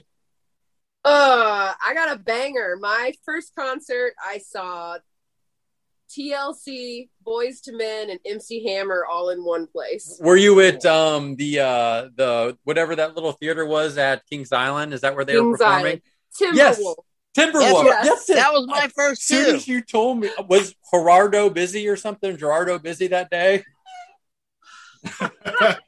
No, I'm like Cypress Hill was supposed to be there originally, but they weren't available, so they got TLC, which wasn't really known then. It was like right before their first album dropped, and then Boyz II Men. Okay, and I was hella on board. Side note: I've seen Boyz II Men twice. Boyz II Men's ultra talented. Like those guys can sing. Like props. There's no studio magic. Those guys, I respect. Right? Eric already answered the guilty pleasures question. We'll see. There ain't nothing guilty. I'm not. I have no shame. I will. That'll be Gerardo. CMC Music Factory. Hey, Brian, just for your knowledge, Kings Island is a big amusement park, and then they used to have an entertainment stage or something. That was probably the Brady Bunch went there. The Brady Bunch went there in an episode. Yeah, they did. It used to be Hanna Barbera was sponsored it, and all the Hanna Barbera Land characters would be there. And I had a season pass for many years. My sister worked there at the ice cream shop by the racer. Good memories. Held a lot of girls' hands on the Smurf ride. Cones. That's the Brady Bunch episode when they're at the fair? Yep. With the I thought that's probably like in Six Flags or something. No, Kings Island. Wow. And the Natty, north of the Natty. It's beautiful. Love it. All right, Mike. First concert. No, I went to you first. Never mind. Yeah, you went to me. I didn't do it. Everybody's switching on my screen. My first concert, I have three concerts that I say are my first concert. Okay. And I saw a Fog Hat with my dad at a car show when I was little at Harrow. Nice. And then I saw Ziggy Marley and the Melody Makers with the Neville Brothers with a friend and his aunt at Timberwolf at Kings Island. There you go. There we go. 11. But the first concert that I got into a car with friends and went to and bought tickets with my own money was Danzig, Soundgarden, and Corrosion of Conformity at Bogarts in 1990, I think. That had to be loud as hell. It was badass. Yeah, I bet it was badass. I was scared for my life. They were trying to kill people at that show. Oh, I believe it. I've been to some Clutch concerts where people have tried to kill people, too. I tried to get Danzig to fight me, but he wouldn't do it. I was told he was going to fight me, and then he would not fight me. So he's short, isn't he? He's like 5'2", yeah. But he's real bulky, like working out, though, right? At that time, yeah, that was like Danzig too. He was like, he looked like Wolverine. He was Wolverine. He was just ripped and sideburns. Short, ripped and short, ripped and sideburns. We hung out. Yeah, my friends and I hung out at the back door and met the band, except for him. But like, they were such a scary band at the time. They were like death threats and stuff, so we couldn't get near him and. But I had a bootleg Danzig shirt that I had made on, and somebody's like, Danzig's going to kick your ass if he sees that. And I'm like, you really think he will? I would love to have a scar on my forehead from Danzig. Let's go show him my shirt. Well, you know, Danzig keeps a pool full of elf blood at his house. He does. You know, I saw Soundgarden at that show. I've seen Soundgarden like a half dozen times probably at different festivals and stuff. They were horrible every time I saw them, like absolutely horrifically bad, except for at that show. They were one of the best live bands I had ever seen. That Bogart sound, that stage, it was before Louder Than Love came out. Like grunge hadn't existed yet, you know, as a word. And they played Earache My Eye by Cheech and Chong. And there was a huge, crazy pit. It was amazing. Like that was the best show ever. Wow. Damn. Well, I'm glad they got the bass line working that night because every time it might not have been, but I think it added to the overall of the, you know, Kim Thayil was tuned down to negative C. Whatever he tuned C-. You know, 16 gauge string. Whatever you're using on that to be able to play on that. All right. Erica, we're going to start with you this time. What is your favorite local place to play a show? Ooh. All right. Well, we rehearse at a place called SRS, and it is this speakeasy type private venue that's privately owned. And when we're able to throw shows there, that's my favorite. It's a little low key, little gem. Yeah. Do you have to knock on the door, know the password to get in, or what? Essentially, because. It's kind of like that, but there's so much energy in that place. There's antiquities from different musicians all around the walls. It used like 100-year-old church that's decommissioned, and these people live in it and graciously open their door to let us perform in there. And it's probably my favorite joint to be in. Nice. Homey. It's homey. We've never been invited, so I'm not cool. No. Cool. Well, pandemic times, you can't judge us, you know? Okay. Right on. All right, Chris. Nobody getting an invite. Chris, your favorite place to play? Probably SRS. Other than that, I miss Canal Street Tavern. Yeah, I do too. Yeah, that was such a cool place. Sure. And Yellow Cab's been doing really good at trying to pick up the mantle from Canal. So. Yep. They're doing good. We played there at the WUDR anniversary show. Ooh, 2 falls ago. Whenever, like with the for art and all that stuff. It's been a while. Maybe that's the show we played with you. With we played one of those too. It might have been. It who know that could have very well been. It's very possible. Kyle, how about you? I would have to agree with SRS. I know that's the easy answer, but it really is the easy answer. Man, now I'm feeling bad about myself. All the years I've played in Dayton, I've never played in that place. I was hoping to relate to you guys on some. Is anybody going to not say SRS? Raise your hand. I am not going to say SRS. All right, Mike. So I've got a two-part answer. I'm just because I'm gonna prop my homies up and say Yellow Cab Tavern, but I think my favorite Dayton place to play is in the planetarium at the Boon Shop Museum. Ooh. Yes, good answer. Boon Shop Museum of Discovery. That's right, in the planetarium. Playing with for all the reptiles. Show. It was pretty badass. Yeah. No, we played in like. Everyone's tilted back, having like a full psychedelia moment while we played in the dark. That's crazy. Yeah. I could not look up. If I looked up, I was going to fall down. What's the score behind that? Like the room was turning upside down several times. Yeah, we had to focus looking down for sure. What gig was that? Like, was that like a fundraiser or anything? What was going on? No, it was just a wild idea that somebody had. I can't remember who had the idea first, but I think we did it twice, didn't we? Did we do it more than we did it twice? I think I don't even remember. Other than it was awesome.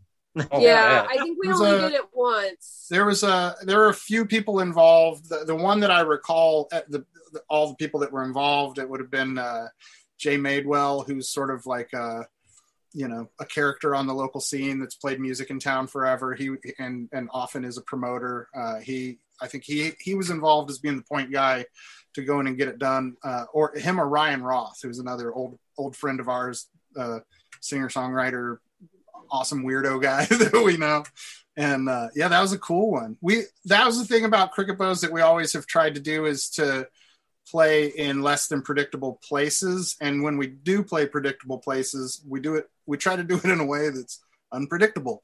Playing weird planetariums and 100-year-old churches and stuff private like that. Clubs like SRS. Yeah. So SRS is amazing. SRS is one of my favorite places to play. But I would say just if you're a band from out of town, you can't get into SRS necessarily. Blind Bob's and Yellow Cab. Blind Bob's great. Those people, they're great there. It's a small stage. It's hard to squeeze. We're a 5-piece band. Yep.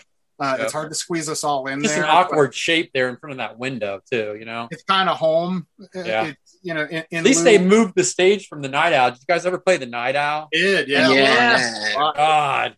Yeah. That place was a dump, too. Blind Bob's fixed it up and made it much nicer. Yeah. So Bob's, we a few of us have a tradition. We get fried pickles whenever we eat it. Or whenever we play at Bob's, we have fried pickles. And you don't get the pickle soup? No, I don't. Just the fried pickles. All right. And then I drink a little extra because it's Bob's. I just mooch a fried pickle. I get the grilled peanut butter and jelly sandwich, which is phenomenal. Oh, that's a great idea. Or the homemade falafel, which is Elvis vibes going. Yeah, man. But deal with your stage. I think Dayton's just, it can just be an awesome place to play almost anywhere. Somebody's for sure. Like any weird thing can happen. Growing up, it was always weird, like. Abandoned factories or whatever, like warehouses and different halls that had fallen into disrepair, and we would do punk rock shows. A lot of Dayton.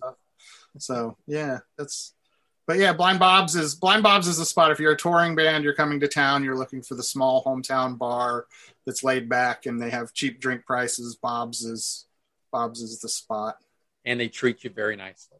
Yeah, that's pretty safe. Chris, what are you going to say? What's your choice? Oh, I already said that. Did you? Okay, I thought you raised your hand. And what did you choose again? I'm sorry. Yellow Cab. Yellow Cab. That's right. Yellow Cab. Yellow Cab is also doing a really good job.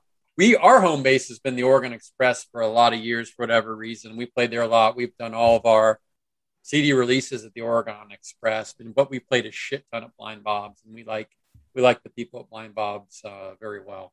I like everything about an Oregon Express show except for the playing part. Yeah. It's so hot on the other side of that pizza oven.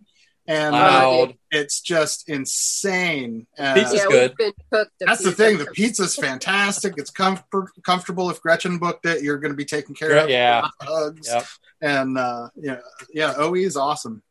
OE is good old Gretchen. She's still, even after her lot, all this, she's still doing stuff and booking. It's like she just can't get it out of her system. Yeah, it's a passion. She loves it. She's a good person. She asked us to write a song called Gretchen Likes to Party, which we have done, which will debut on our next album. And it's like complete like insanity. Oh, you know, yeah. We might need Chris. She's good people. She's great people. She used to make one of my best friends, our friends of the band. We used to call him our head of security and also our manager / roadie, but he would just always come and help us, you know, watch us play in low gear. She used to always make out with him at every show we played the OE. That could happen, yeah. She is a good person. She's a sweetheart. I hope she doesn't listen to this podcast. Although she's the type of person that would greatly admit that too. So really, I'm not really saying anything embarrassing for her, but it was always funny. All right. Last real question for everybody on a one-off before we do a group question to kind of close out. But all right, if Brian's already alluded to, I need to know everybody's guilty pleasure band or song. And this time, we're going to start with Kyle. Guilty pleasure. I don't feel guilty about anything I listen to. Shoot. New Kids guy? What's Nickelback? That? New Kids, Nickelback. Oh, no, I don't listen to that stuff. I mean, I guess like the like the NWA rap, like that hardcore late 80s rap. I mean, I don't know. You're not super embarrassed of it. No, I'm not really embarrassed about anything I listen to. I'll proudly represent that. Well, given the genre of music that you play, that might be a guilty pleasure since it's completely opposite of what you have going on now. Or just something we wouldn't expect is another way to look at it. Okay. True. All right, Chad. How about you? What's the guilty pleasure for you? Again, I'm not guilty about anything, and I will flagrantly flaunt everything I listen to, and I don't care if people like it or not. But the stuff that I listen to that I think other people might feel embarrassed about is like I love the Spice Girls. You mentioned New Kids on the Block. Wait a minute. Which one is your favorite Spice Girl? Okay. That's a multi-leveled question. The answer is Sporty, but Sporty is right because she's the best singer and she's sporty. Yeah, and she she keeps her hair up with her panties from the show the night before. Sporty. Is that true? She keeps her hair up with my panties. It's Mike's panties. That's what I meant to say. She keeps her hair up with Mike's panties from the night before. No, I love the Spice. I love pop music. Like I love like the Monkees and the Archies and Spice Girls and fake stuff like Eddie and the Cruisers is one of my favorite bands. They never existed. You know what I mean? Like I love that stuff. Like that's just as real to me as, you know, like I never got to see the Beatles live. So anything that you can watch or listen to, that's, you know, it's just the same. So I like just ridiculous stuff. Cartoon Spice movies. World movie, thumbs up or thumbs down? 100% thumbs up. Yeah. Spice Girls movie is fantastic. You got Meatloaf, Geldof, you got Elton John, you got you got Meatloaf as a bus driver for the first time since the 70s when he played a bus driver in the movie Roadies. So Spice World is fantastic. All right. Great damn movie. Love it. That's a good one. We haven't had the Spice Girls yet. So that's new. Although on the Gorman podcast, didn't we, Brian, talk about Steve Nash knocking up Ginger Spice? I believe so, yeah. Yeah. Oh, we talk about weird shit on the podcast with like famous people. It's fun. What they're for. All right, Chris, what's the guilty pleasure for you? I've got to get on the no guilty pleasure train. Something unexpected. How's that? You're a hardcore like blanking on a punk guy. Punk and skater punk. Yeah. I mean like I yeah, grew up listening to 7 Seconds and the punk bands around town like Sunken Giraffe. And so you're probably big, your guilty pleasure, I'm going to guess. Hold on. Winger. Oh. Like I like pop music, sure, but like not really pop metal. Or but like, give us somebody on pop that you like. Like I'm a big Belinda Carlisle, Go-Go's and her solo stuff, big time. Love the Go-Go's. I would go with that too, yeah. Or I mean even oh God, what's her name? The Royals. Oh, Lord. That's what, yeah. Gorman picked Lord as his choice. Everybody has the same answers, Brian. What is this? Mine's the Bengals.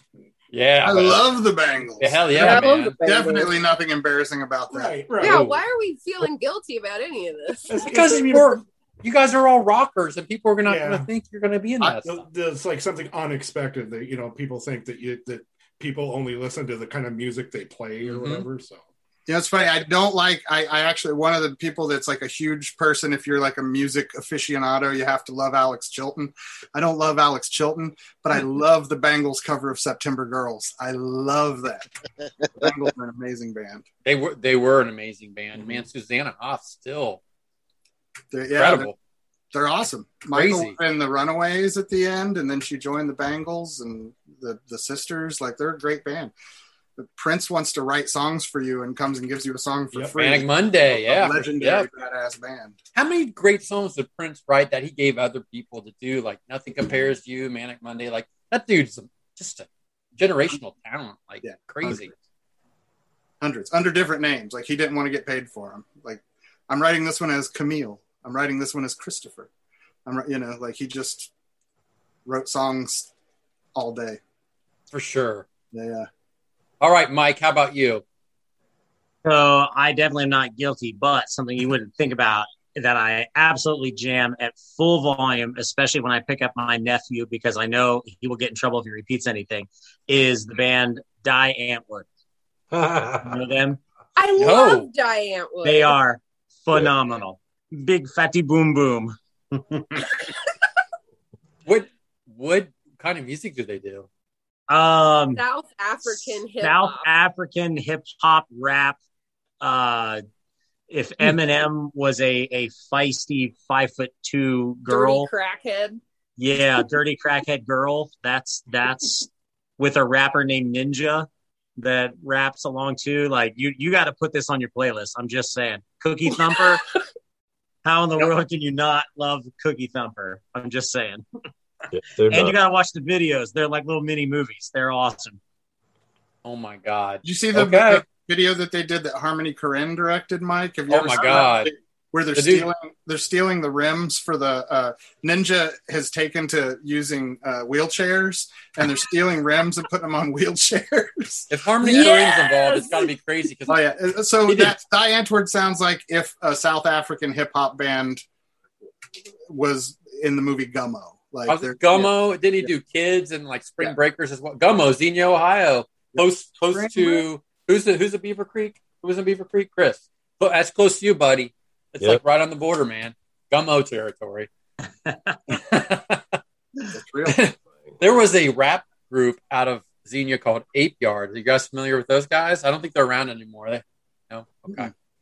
Our original drummer Adam was a police officer. And he came to practice one day. He's like, there's this rap group out of Xenia. They're like gangster rappers. I'm like, are you kidding me? They got music videos. I'm like, okay. He showed it to us. I'm like, how do you know about these guys? Oh, I just arrested one of them today. I'm like, all right, well. At least you're being supportive of their music. Oh, Lord. All right. Did I miss anybody on the guilty pleasure question? I think I got everybody, didn't I? Did Erica do one? I didn't answer. Oh, okay. I'm sorry, Erica. We were just going with Gerardo already. Go ahead. What's your guilty pleasure? I think it am I surprised people that I listen to like a lot of like 80s, 90s R&B, like hip hop stuff, like SWV. I'm not surprised. Not if we listen to you sing. You definitely have a soul and okay, like well, R&B. All right, fine. Well, pick an artist that we'd be like.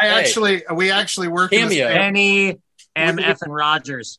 We worked together, and today I got to hear her singing along to Bruce Springsteen's "I'm on Fire," which was perfect. Nice. Yeah, she was in there doing hair in the other room, and I heard her doing the. Woo, that's good. What's your pick, Erica? Come on, you got to pick us something. All right, man. Shit. All right, I fucking love musicals. And we'll listen to like soundtracks to like Rocky Horror Picture Show or That's Little Fantastic. Shop of Horrors. And I listen to a lot of musical shit. Yeah, like for real. And it means something. I'm in the car usually. Are you doing like Oklahoma as well and stuff like that, or you just more like the rock? Or, yeah, like I the don't Rocky care. Or... Bring it like Grease, yeah. Grease 2. Grease 2, by the way, has a better soundtrack than Grease 1. I 100% agree that Grease 2 is a better movie. It's the better movie as well, too. Yes, sir. 100%. All day. You're welcome back on the podcast anytime. Grease 2 all day. Yeah, I like musicals and Disney songs. I have like a magical ability to... I can sing any song from any Disney movie up until like, you know, the 2000s, and then I'm out. Okay. Like if you named a Disney movie, I can drop one for you.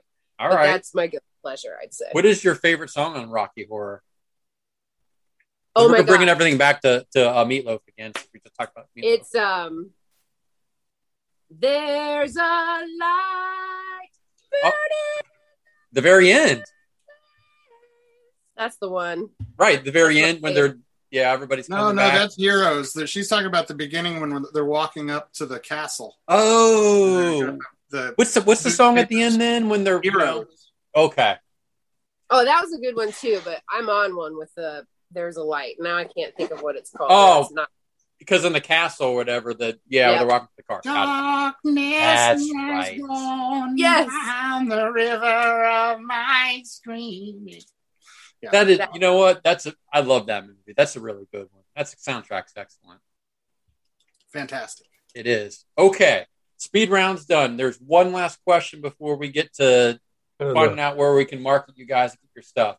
Collectively, tell us a story from a gig, show, something good, something bad that just is just a great story to tell.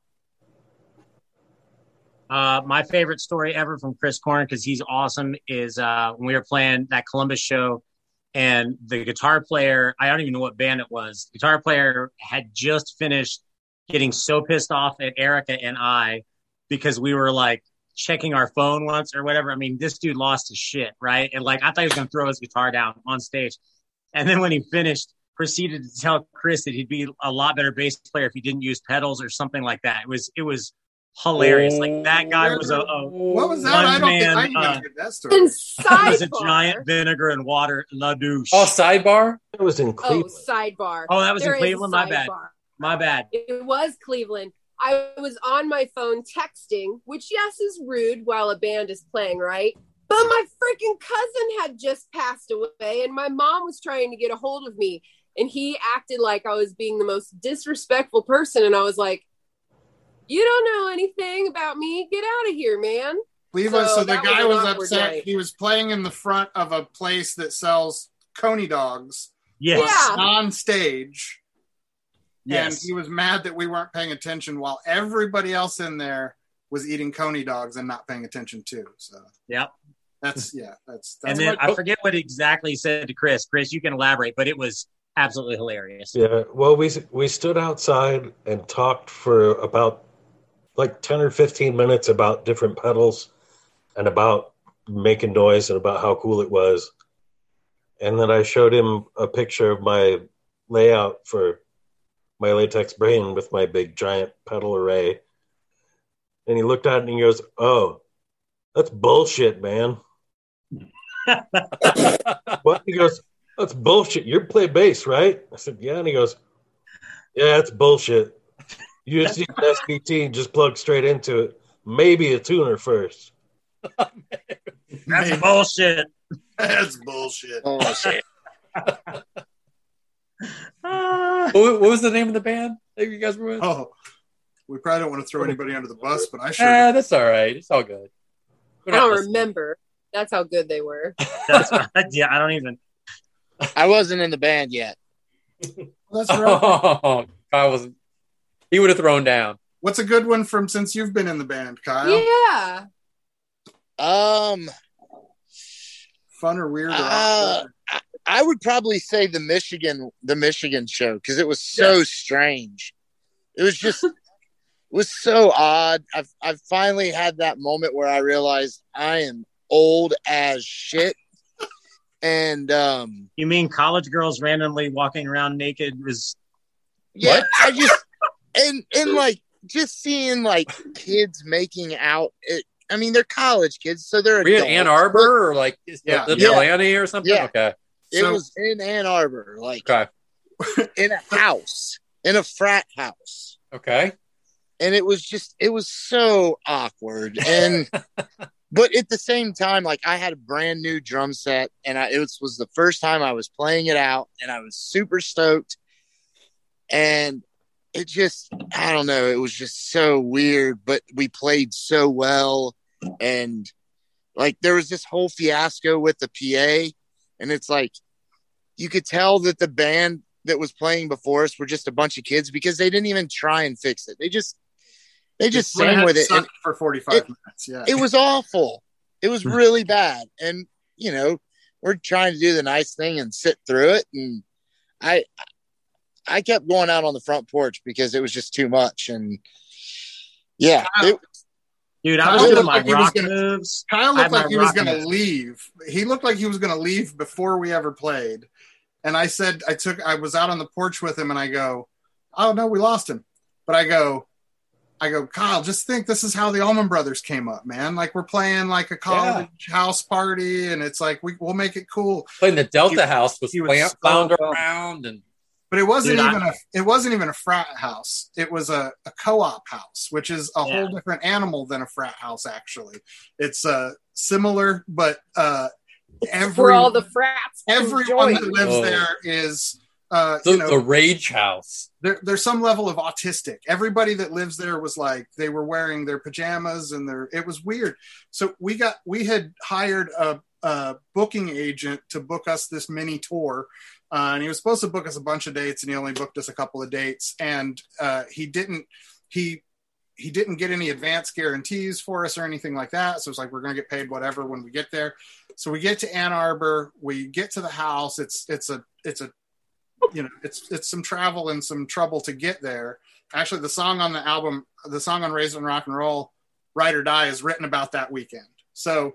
We get to Ann Arbor, we get to the house, there's nowhere to park, there's nowhere to load in, no one even knows what's going on, they don't know who we are, who booked it, somebody named something booked it, and we finally get things sorted that we're going to play at a specific time, and they had two rooms going, and it was like 17, well, I guess they were college age, so 18 or 19-year-old kids, like, playing covers, and you know, the lights are all on in the room. It's like, it's just people jamming in a room at a party. And, you know, Ann Arbor being Ann Arbor, kids are walking around smoking bongs, but they're like wearing pajamas and like all this weird stuff. And there just weren't that many people there to start with. And this band plays before us. The PA's, I'm like looking at it, I'm freaking out. This PA's broken.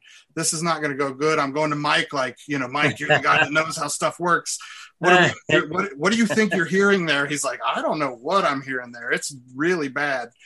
And so finally, they get done playing. We grab the PA.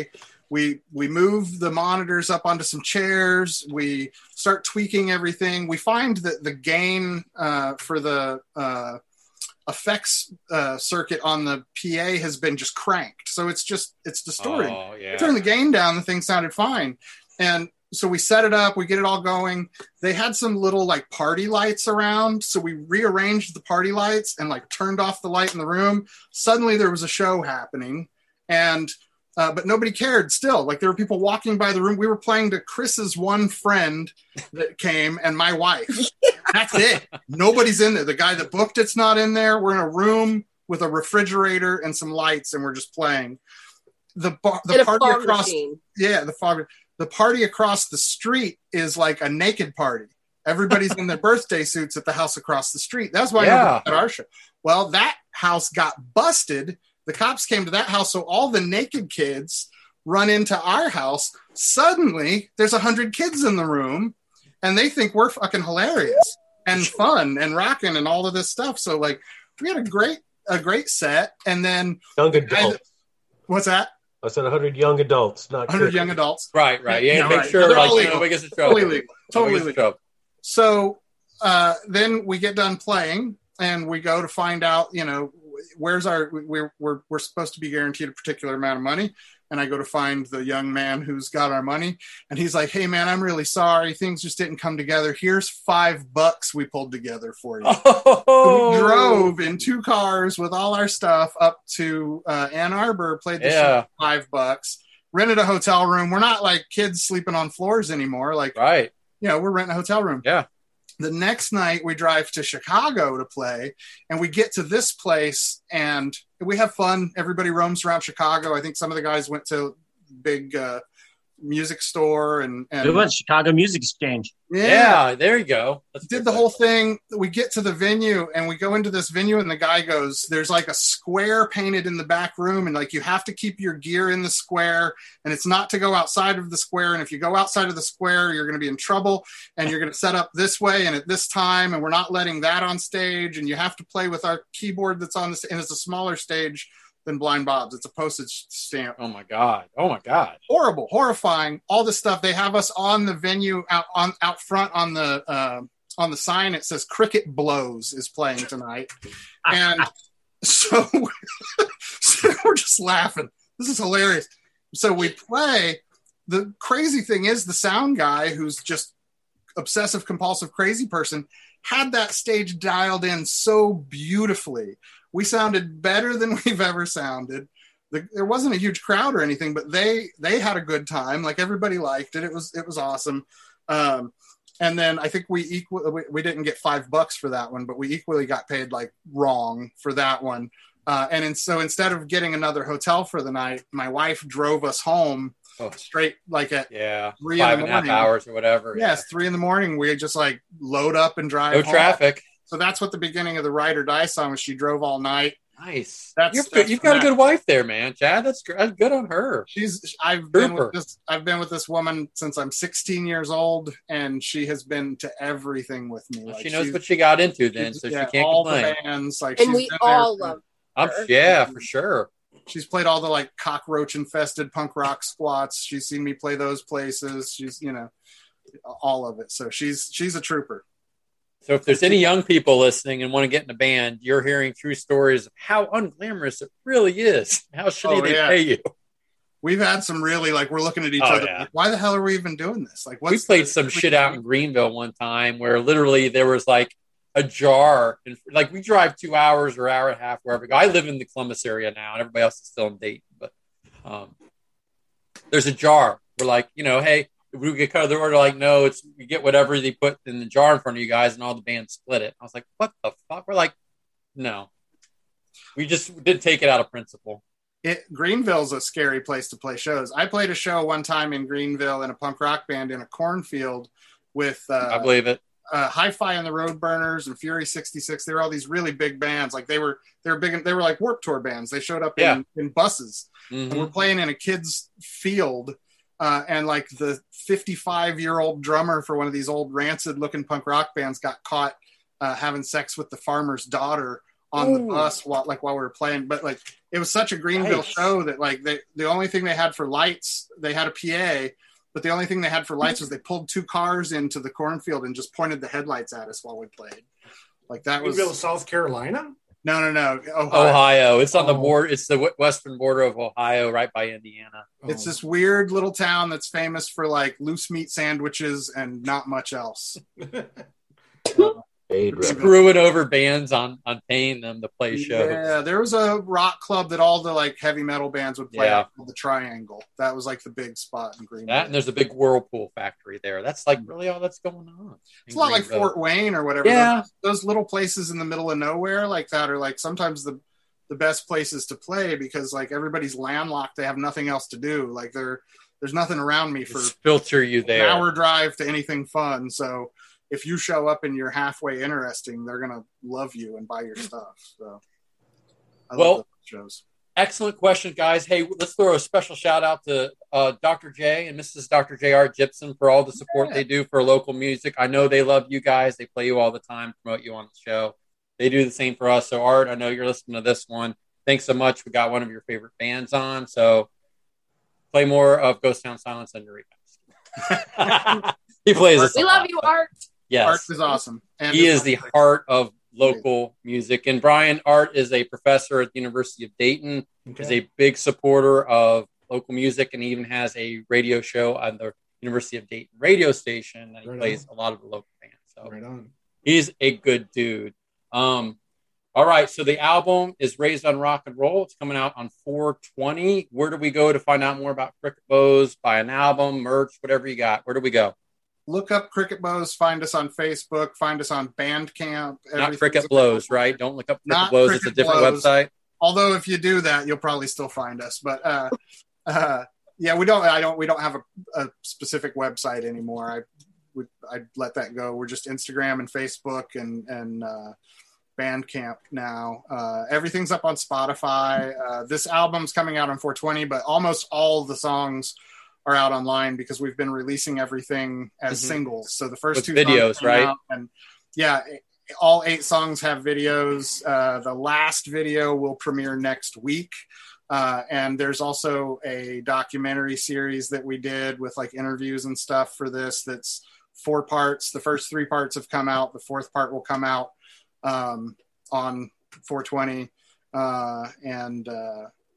You know, we're doing this, it's a labor of love. We're not doing any kind of fundraising for this or pre-selling it or anything like that. We're putting it out digitally.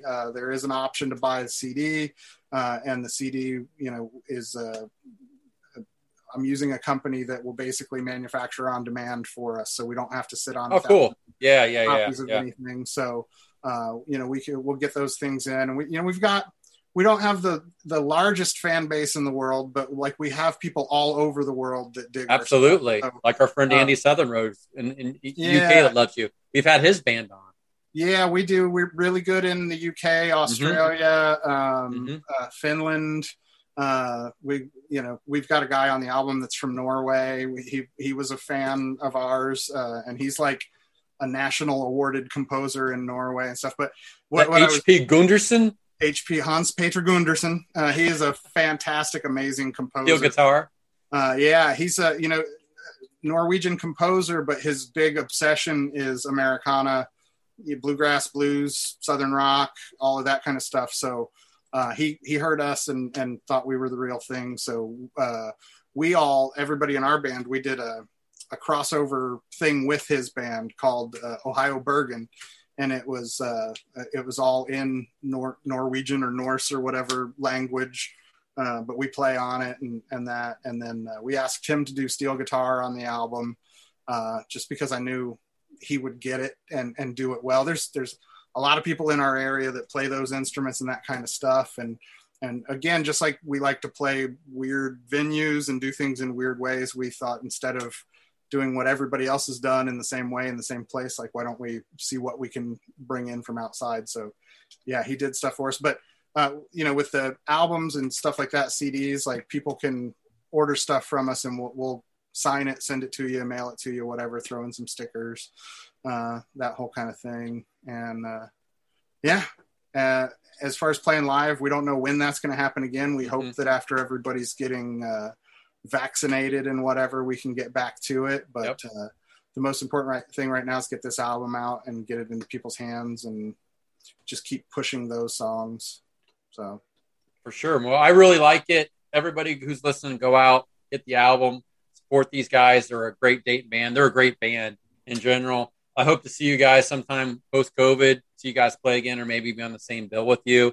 So Chad, Chris, Mike, Erica, and then I know Kyle had to drop off. Thanks so much for joining us. Brian? Thank you so much, you guys. Chad Bells, Chris Korn, Erica Watson, Michael Bisig. Did I have that pronounced correctly? And yep. Kyle Laura Sweeney.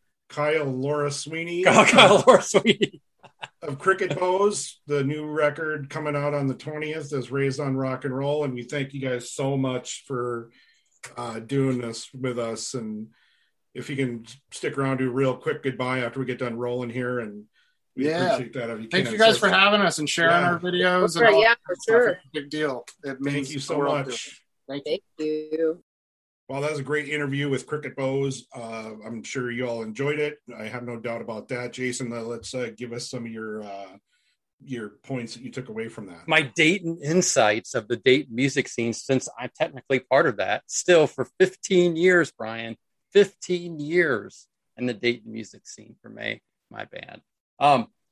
It was really cool to have a whole band on. Like doing an interview with 5 people was fun. It was challenging, but I thought we did a pretty good job moving things on. So that was a lot of fun. Now we know we can do it. For me, what I really took away from that is Chad's insights on really the Dayton music scene. And one thing I didn't even think of is, again, why it's so open to independent music is the venues don't want to pay the licensing fees for people to come in and play a bunch of cover songs. I hope that story is true. He knows the stuff. I'm going to assume it is. So that's amazing. I didn't even think about that, but our band plays cover songs, at least 1 or 2 a set. So I hope nobody gets in trouble for that. But I thought that was a real interesting. And as we alluded to in the intro, just the history of why people kind of migrated to the Dayton area, whether it's jobs, whether it's the fact that you have these major highways crossing over each other, that really led to this. Seeing that this supports very different musical styles. It's not just like, hey, you've got to play this one style. It's everything. What did you get? First of all, I didn't even know that bars had to pay a licensing fee for their bands to play theirs. Yeah. Sure. I didn't know that either, but like we learned something. I was surprised that he had, when we were talking to Chad about the artwork that he does, which is a whole nother thing. He did artwork for like Faster Pussycat and LA Guns. You know, that's kind of like enough's enough. Surprised me. Yeah, enough's enough. Like, wow. But much closer to what we do is like he did, you know, the fold out for the Steepwater Band on their Shake Your Faith record, which is their second to last record. And that was really cool. And just talking about his links with a little bit of stuff that he's done with some of the guys in the Crowes was also very interesting. Just we have to have him back on too, because he's got a really good Steve Gorman story, particularly with Kyle, the drummer from the band, and some other things. And then he's got some relationship with the CRB, Chris Robinson Brotherhood, where he either did artwork for him or is friends with the guy who did artworg for him too. So we have to get him back to talk about that. Oh, for sure. Yeah, it definitely is such an interesting guy. And I also enjoyed you guys talking about the venues there in Dayton. Oh yeah. Real insider talk. I mean, you know, you got to be exposed to. Yeah, no, that was really cool, man. That was really cool. Oh, when you come to Dayton sometime, we'll take you to the good places and show you the good bands. That would be awesome. I never knew what this SRS place is. The guy, the guitarist, other guitarist and singer in the band, Tom, on my band, he knows everything about Dayton. In fact, he's a quote unquote Dayton historian, like stuff. I have to ask him about that to see what he knows, because I'm super intrigued by that. But I was intrigued by like the pizza place where the stage is right by the pizza. Oh yeah. The Oregon Express. It's so yeah, the kitchen is behind the stage. So you have the stage set up, and if you're on the stage, it's immediately to the right of you. There's like this hall that goes where the kitchen is to the actual bar area or the bathrooms, and the heat from the ovens just blast you if you're in the back, particularly the drum riser. And then the lights are right above you and a little low too, and they're really hot. So you work up a pretty freaking good sweat playing at the Oregon Express. But people there that work there are great. They've supported my band for years. They support local people, but it's hot. And what were the other two? The Yellow Taxi or Yellow Cab Tavern. So that actually used to be a cab service building. It's a standalone building downtown. Now it's been converted to this music venue and bar. And then Blind Bob's, which used to be. It's a good. Well, how could I forget that name? Well, Bob is officially blind, or legally blind, but it used to be a place called a real shit hole called Night Owl.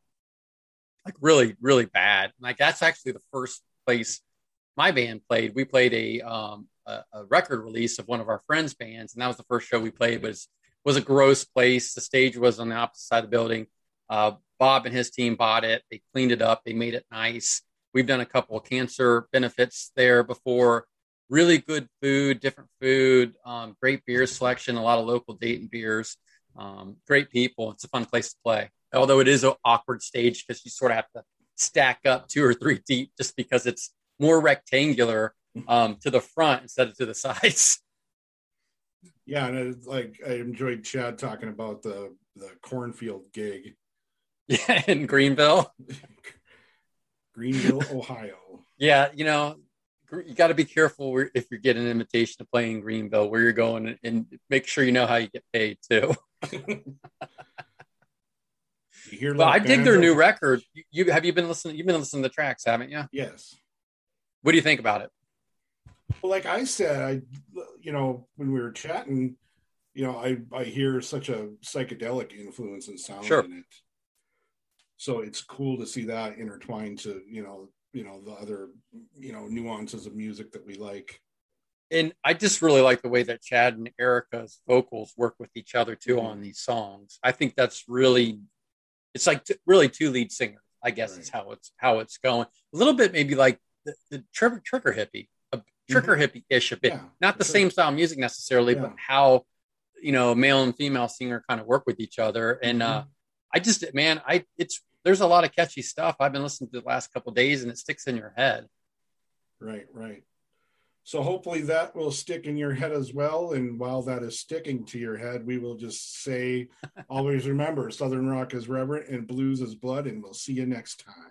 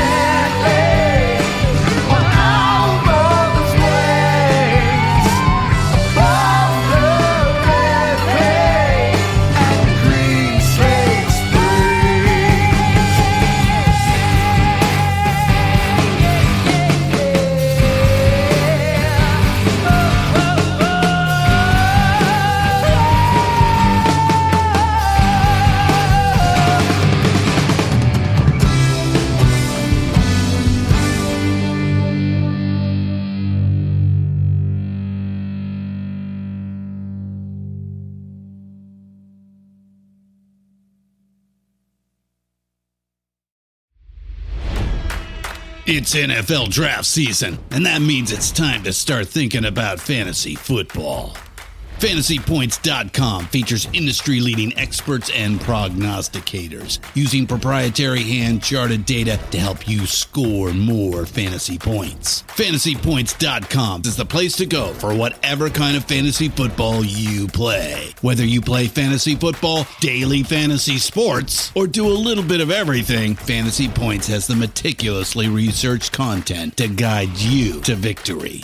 And why wait for the fall? Fantasy Points also covers the new spring football league, the UFL. Join the guru, John Hansen, Scott Barrett, Joe Dolan, and other massive names in the fantasy football universe with an exclusive offer. Use code Pantheon for 15% off any Fantasy Points package, including the all-in package, with access to every article, tool, and data nugget that Fantasy Points has to offer. That's FantasyPoints.com and code Pantheon for 15% off at Fantasy Points. FantasyPoints.com. Code Pantheon. Score more fantasy points.